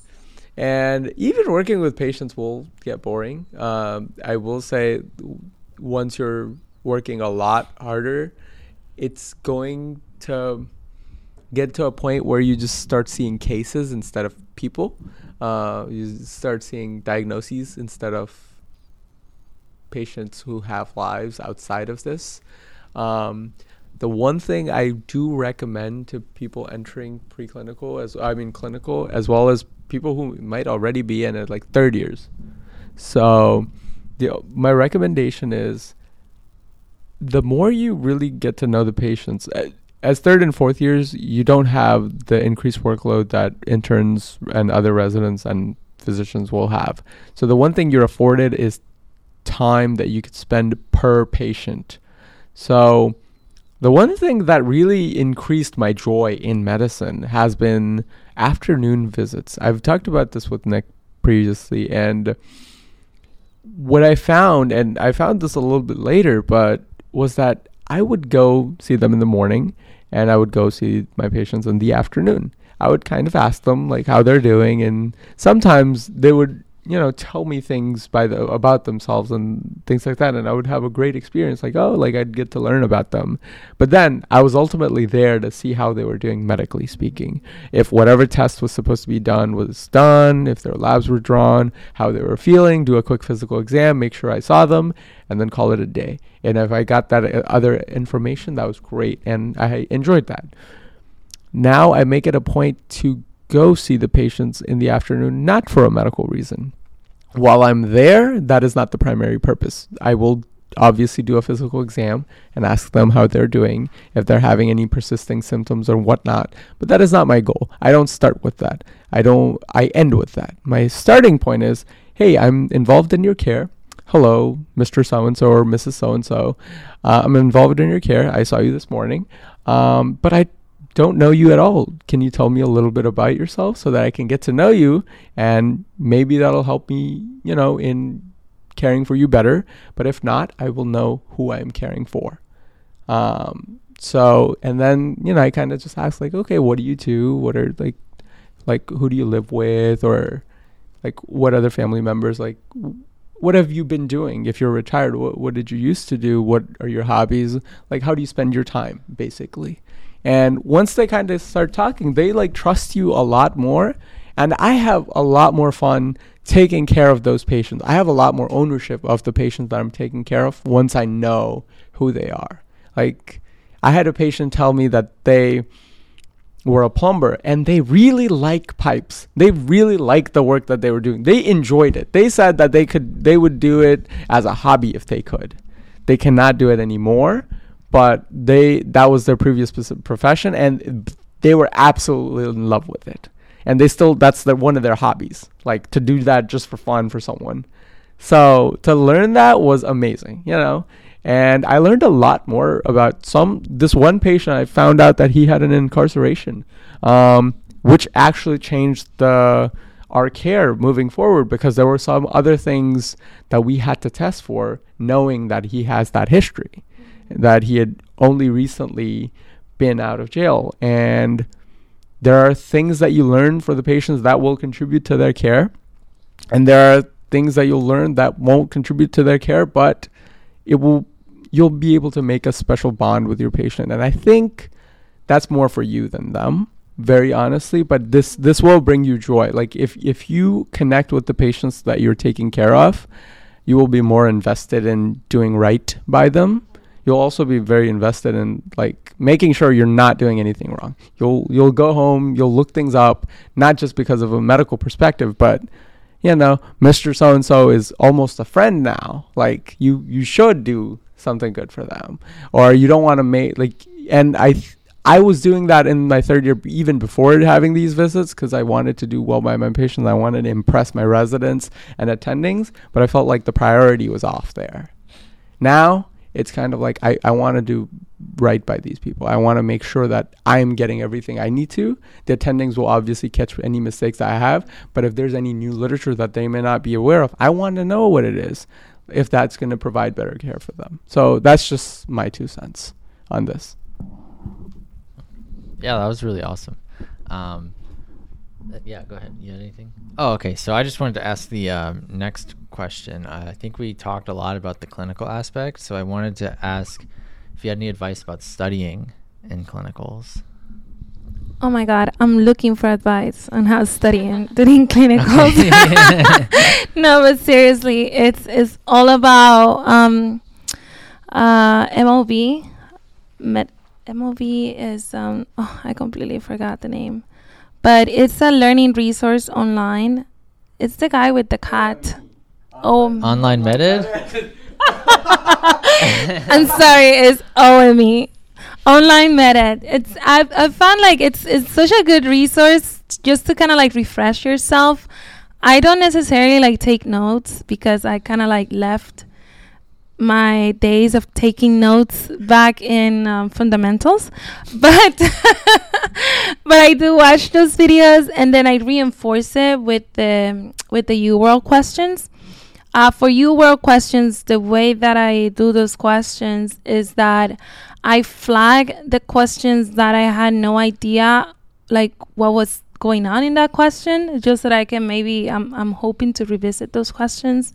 And then um, the ones where the topics like after um like I got the question wrong, but like I knew what was going on, and it was just because I had like a misinterpretation of uh, whatever the questions was saying.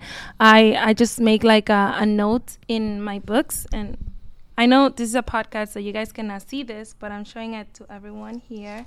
I just have like little notes here of like how I kind of like just take a one liner of what I learned from that specific question on UWorld. So that's kind of like are my only two resources that I'm using like currently to study for clerkships. Uh, I really hope that works. Um, I know other of my classmates, what they do is that they do Anki, but Anki has never worked for me. Um, I try to force it during uh, doing uh, systems, but it just didn't work.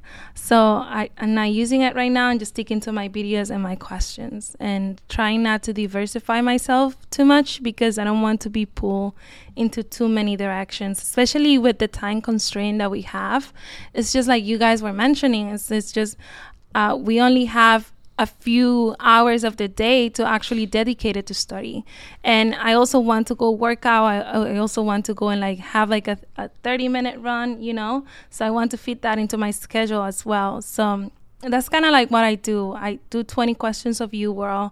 When I'm eating like at night, I um, I watch online med for like some videos and I go based on there on that. How do you guys do it during third year, just studying?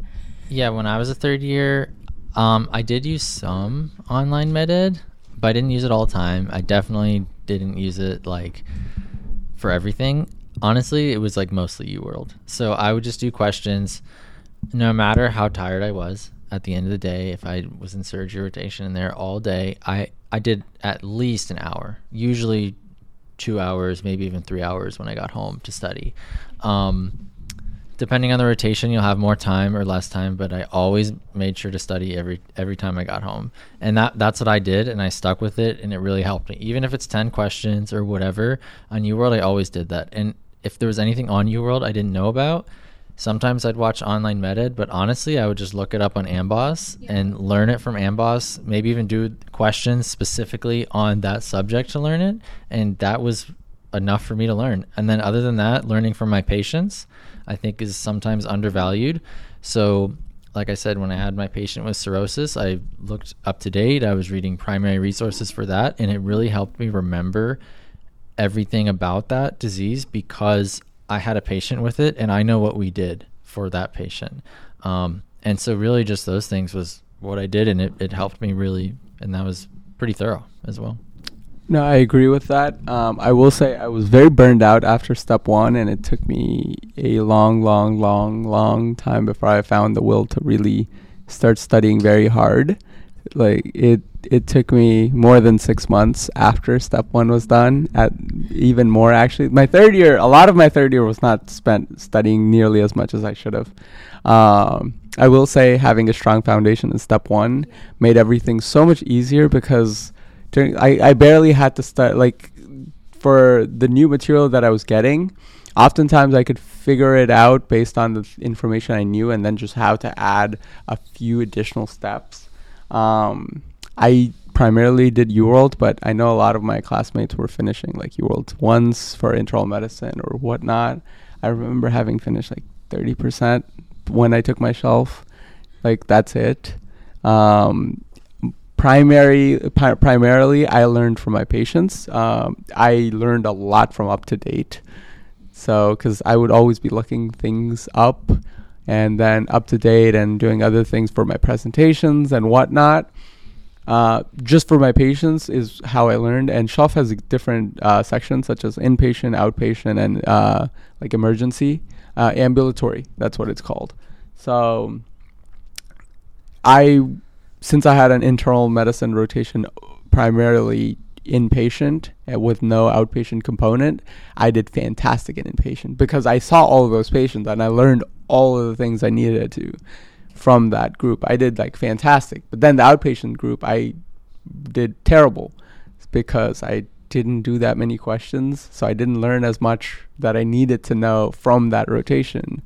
So I would say definitely learn from your patient, but also do the questions because you will see a lot of things that you won't actually be able to see in your rotation as well. So just manage your time wisely. And every day, if you do a little bit, it, you don't have to study nearly as much as preclinicals.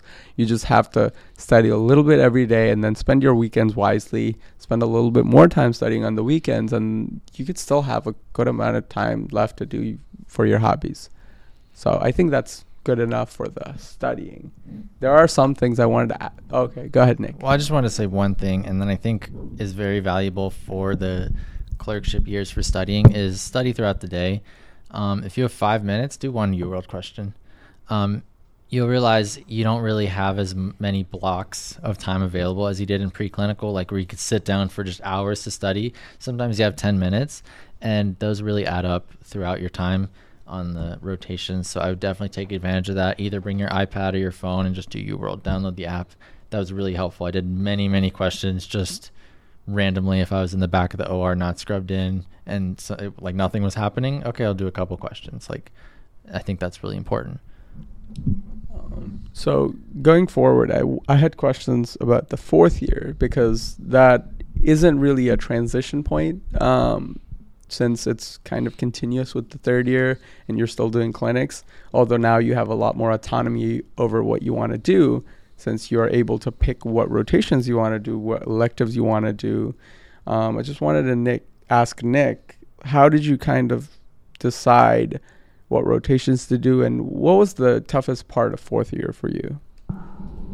Um, I think the hardest part of fourth year, as anybody says, is like the whole application process because it's stressful. It's like it's definitely different from applying to medical school, but it's you need all these letters. You have to write your personal statement. You have to work on your CV. You have to figure all these things out. St- take your step two, and now like step two will be so important with the score and everything. So to me, like just getting the application and re- ready was so stressful and just difficult. It still is frantically checking my emails during the podcast for interviews.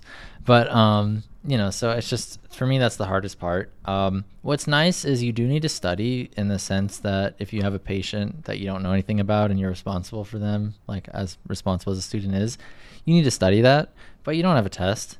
So you're not like studying all the time worried about your shelf exam which is really nice when you're on like the clinic and you're just kind of doing what you got to do and then you go home and do whatever you need to do um, so i thought that was like better um, but for the most part i think the hardest part is is the application No, I, I definitely agree with that. I did want to say if you're doing away rotations, I for me the hardest part was going everywhere. So my first away rotation was in Atlanta.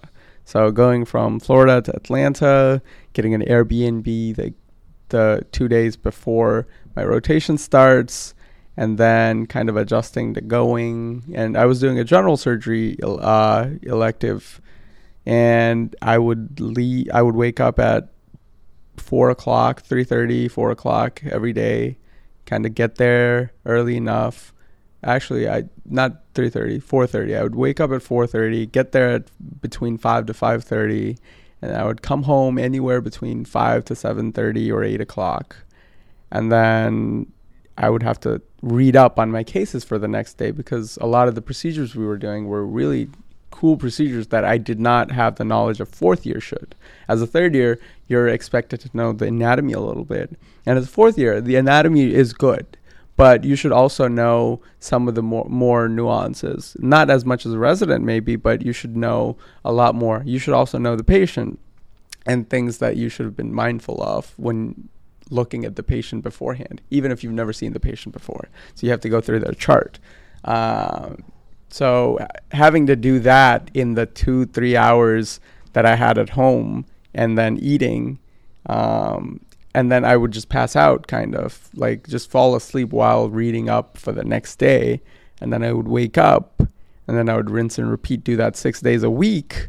And it would, it would really like, it kind of pushes you. And the, to the fact that you're in a city that you don't know, with people you don't know, you don't, you've never met. You can't consider anyone a friend really. Everyone's evaluating you because you're at an away rotation. So you're trying to impress everyone there. So you really can't like let your guard down. Obviously, you you're, you don't have to be too rigid all the time, but it does feel very isolating and tiring when everything that you're doing and that's just one rotation. You do that and then you go to uh, for some competitive specialties, away rotations ex- are expected. I have a friend who's doing five back to back to back orthopedic rotations, and he's absolutely tired. So to kind of do that is the toughest part for me. Uh, so after that, I came back to Fort Lauderdale, and then I had had to go to move to West Palm, where I had a really bad housing situation uh, at my Airbnb. And then after that, I moved to Orlando, which is where my home is, thankfully. So I, it wasn't too much of a trouble. But just kind of moving while having to deal with applications and with the expectation that fourth years are supposed to kind of not only help the third years, which we definitely should be doing, but also kind of like know their way around the hospital at this point in time and be expected. Now you can't say like oh i'm a 30 i don't know and that's an okay answer. Now you're like i can't you can't say oh i'm just a fourth year i don't know. Now you you're expected to know some stuff at least. And that was the hardest for me. Yeah for sure. I think when I did my away rotation, it was really hard with the housing, and they're like going, and it was just so expensive too because I had to pay double rent, which wasn't nice. But um, I mean, it was a great experience, and I think like in addition to what you're saying of like there's more expectation of you as a fourth year, you also know a lot more about what you're doing. So yes. when you go in as a third year, let's say you do internal medicine, it's like I've never done this before. Like maybe it's your first rotation, or maybe it's just your first internal medicine rotation. But then if you go in as a fourth year doing internal medicine, you're like, okay, I have some experience with this and I've done all my clerkships, so I know a little bit more about what I'm doing and my expectations. And also people like trust you a little bit more as a fourth year I found. So like as a third year, you're not necessarily able to do as much. Whereas a fourth year, I was also more confident in my ability to like do things. So a lot more like procedures I was able to do like IVs and like intubations and all that stuff and it was just like way better to, for me because I got to do these things. Um, but um, I think you, you had a question, right, Darisel? Just to move on to the next. Yes, segment. I had a question for you guys. So, how do you schedule your electives? And uh, kind of like, what's the timeline? Are you meant to like have your elective begin in June or like May? Kind of like, and also that um, along with the whole application process. My understanding is that is that ERAS like opens in June. So then like some people were might have been doing their electives during the whole submission process too of ERAS. So how how is that for us here at NSU? Yeah, so for our school and for a lot of schools, you have to have a certain amount of credits. Um, usually, like for our school, we have to have a certain amount of clinical credits, and then we can do some like other electives and stuff that aren't necessarily with the patient, such as this podcast elective. Um, and then you also have to take step two in your fourth year. So for me, what I did was I started right after third year into like a dedicated study period that I scheduled and then took step two right after that. And the reason was because I wanted my knowledge to be fresh and I wanted to have my score in by the time I did ERAS. I know some people do like a sub I or electives and kind of study and then take it later on. For me, I just wanted to go right through it, get it done, and then just be done with it. Um, you also want to schedule like away electives, like away rotations at programs that you're interested in, and that would be through what's it called? The- VSLO. VSLO, VSLO. So you want to you have to apply through VSLO, and it's like all this. You have to upload like a CV usually, your scores, your all this stuff. It's like a whole application process. And that's usually done in March, which is so VSLO is typically not too expensive. Um, some programs require money, but for the most part, they only require administrative fees, such as like a, it's a fifty dollar, a hundred dollars, which is what it was for Orlando Health, because they needed to get me a badge and parking decal and stuff like that. So they said fifty, hundred dollars. I applied to some of them, which if you are accepted, you have to pay three hundred, four hundred dollars. But again, none of them are super expensive, like thousands of dollars or anything like that. Um, and when you apply, you don't have to pay anything. You can apply. Um, I don't remember paying anything when I applied, right, Yeah, Nick? It Yes. costs money to apply. Oh, you did? Yes, it definitely Oh, did. I think it was like fifteen dollars Oh, each. yes, yes. Okay. We've So spent fif- so much money on stuff for school. It's just Okay. So, but it was fifteen dollars per application, so not too bad, uh, unless you plan to apply to every place. So there is that, which again typically starts in March. You can fill it out, and the ro- the programs should start reaching out to you depending on when your rotations are. So for our school, we can start. I think April, right? April or end of April or May is when we can Sounds really right, start yeah. uh, our rotations. Uh, if you're taking step two, you can like delay that till June, which is what I did because I also took it then.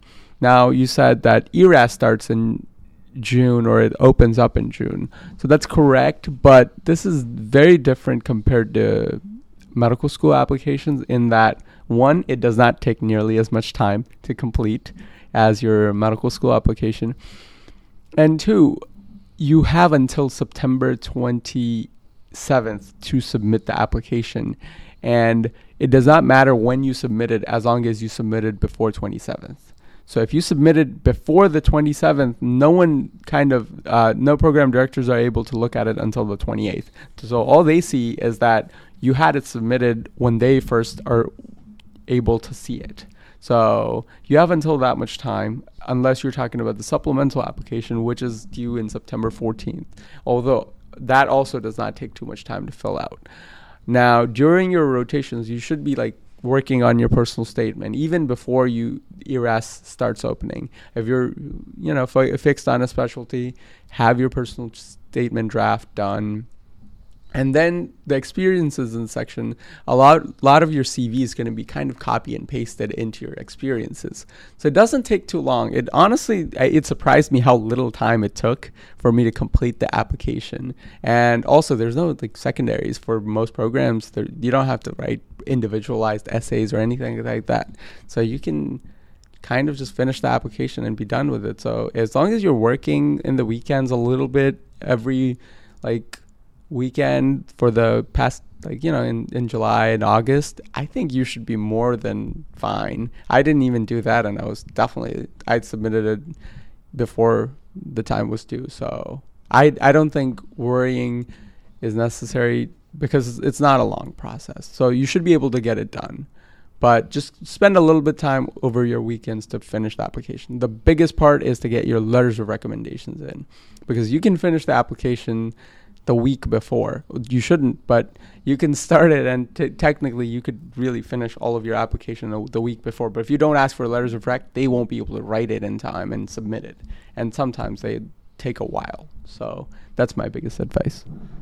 And I think that for the letters of recommendation, I would definitely recommend you start asking in third year. Yes. Um, if you don't use it, that's okay, but it's great as a backup at the very least. Um, and we have a whole podcast that we recorded about the whole ERAS application. Um, but I just wanted to open up the floor to you guys if you had any questions about the clinical years regarding, um, pr- like as preclinical students, or you could you ask your question too if you had one. No, I guess my question was just like regarding letters of recommendations. Yeah. So when you are not, cause um, when you're not too sure which specialty to go to, you know how how do you approach that? Like just asking those letters to um, to the attendants. So I know, like, I applied anesthesiology. You don't need three anesthesiology letters. So in fact, like, they don't want three letters. They usually want other specialties in addition to anesthesiology. So let's say you're on internal medicine and you get an internal medicine letter that you could still use that for a lot of the specialties you're applying to. Every specialty is different. Um, but also the worst case is you don't use it and that's okay. I mean, you had it, it, it didn't work out, like that's fine. Or they say no, in which case, like, okay, whatever. But it's just better to ask. And you want to ask for a strong letter of recommendation. And you also want to ask somebody who really knows you. Don't just go asking around everybody. I know some people did that. That would be too much. But if, if you like know, for instance, you really worked with this attending, they really liked you, or if they offered, sometimes they'll be like, you know, you did such a great job. If you need anything from me, like a letter, just let me know. They're probably going to write you a really good letter, and I would take advantage of that. And even if you don't know what specialty you're going into, especially if they make a comment like that, it's worth getting that letter from them. And I would just make sure you know also you don't want to wait to the last minute and be like hey remember you said i was so awesome like a year and a half ago? Mm-hmm. Like would you mind writing me a letter? It's due in a week. Like that's not a really good plan right? Like you want to get it then and then they'll have it. And then okay let's see you go back or whatever they might see you again but at least they had a draft for you written and then you can upload it later.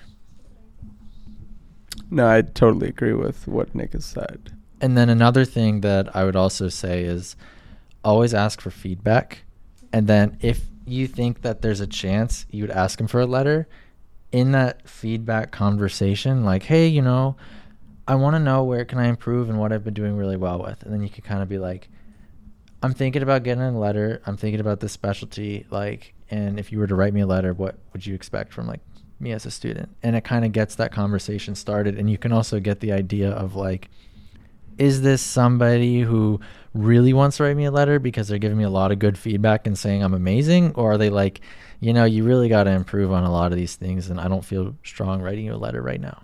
And that's easier than like at the last day of the rotation, you're like, hey, can you write me a letter? And they're like, eh, I don't know about that one. And always ask in person as well. Like, I don't think it's, it's not like the end of the world if you have to email them, but in person is always the best no, in person is definitely the way to go. And also give yourself time to ask them letter of recommendation. Don't do it. Don't wait until the last day of the rotation because if they don't come that day for whatever reason, then you're kind of left trying to find them after your rotation's done. And you never want that. Plus, if you set the expectation from the beginning, then they have they'll keep you in mind and they'll observe you a little bit more closely so that they can write you a letter of recommendation. And they'll also talk to residents so that you know they they'll ask what the residents think about you. Because when i asked for a letter of recommendation uh, with an apd at my surgery rotation he said oh i really liked you and i would love to but he's like let me talk to the residents. Let me see what they think about you. And if they say great things i would love to write you a letter and he talked to the residents. He's like, they love you, and they're gonna give me their feedback as well. gonna incorporate that, and he's like, you got yourself a good letter, and then typically, if someone's going to write you a good letter, one of the signs you'll know is they will invite you to talk to them. Um, they'll ask for your CV and stuff, and then they'll ask you questions. So they'll ask you questions. So for this, you know, we had a nice conversation, an hour, an hour and a half about, you know, just like why I wanted to go into medicine, what interested me in that particular field, and what other things I've done and things like that. He went over my CV and he's like, "Oh, you did this. Oh, you went here and blah blah blah." And so he's like, and then he he took notes and I was like, "Okay, this is going to be a really strong letter because he cares enough to like do this. So he's he's going to actually care enough to write more than a generic letter." So that's just one thing. If they don't do that, that doesn't mean they're going to write you a bad letter. I'm just saying if they do this, that's a strong sign that points towards a good letter. So Yeah, I guess my question would kind of be like, especially after submitting your ERAS and going through that process, like what is something that you feel if you would have, you know, been a first year at the time that kind of would have helped your application or just helped the process? Like what would you do? So I will say we have a, an entire podcast dedicated to this called ERAS. Uh, look out for it on the Sink or Swim podcast channel. Um, and for a further in-depth uh, infor- uh, answer, you should check it out. But for now, I will just say, keep an updated CV. Like if you do anything in medical school, write it down write down what you did, where you did it, what date you did it, who the advisor was, and write down a little bit about why you cared enough to do it and what you learned from it. Just like that's like three sentences, four sentences max. Every in everything that you do in medical school, write it down, put it in your CV because I guarantee you you will forget it during fourth year. When we were applying, we've done stuff that we do not remember now because we did it during M1 or M2 year and it's long gone now. So it helps to keep that down. Two, another thing that we did, if you have patient experiences or like if, if as Andrew said, he's doing like mini internships or going every week to uh, different specialists. So if you have interesting patient experiences, write it down because it'll help you when you're writing down your personal statement. You might not be interested in internal medicine now or otolaryngology right now or whatever have you, but if you write down a meaningful patient experience or a meaningful encounter you had with a physician or what have you, if he decides to go into that field later on, you can use that and then like at that time now you remember what you thought about it at the time. So you have it to really help with your uh, personal statement and it can it can really improve it. So that's one of the few things that I would say you can really improve as an M1. And for an in-depth answer, really check out our podcast because we we talk about you know professional memberships, experiences in medical school, leadership activities, and research and other things that you can work on and what the different sections are and how you can prepare or ahead of time. Um, and just to add to that for the CV, not only is it useful for ERAS, but you might end up talking to a physician and they're like, "Oh, you could do research with me or something," and they'll probably be like, "Oh, send me your CV," and if you're like, "Oh no, like I have nothing, I have undergrad and that's it," like it's a good idea just to have that ready, just something. It doesn't need to be perfect, but then also when you go to ERAS and you forget everything because you will, um, it's really helpful. And I'd recommend everybody ha- who has like a phone has a notes app like an iphone just write it down while you're at the hospital or in your clinic like hey this patient was really interesting because of this and this and that. And half of it you're probably not going to use maybe even more of it but there, you might get something that's gold from that you know? And i know i you can look at my notes on my phone i have this random stuff. Some of it was in my personal statement when i wrote it just because it was meaningful enough and it stuck with me Thank you. I appreciate the non in depth answer. That was actually kind of somewhat in depth, so thank you.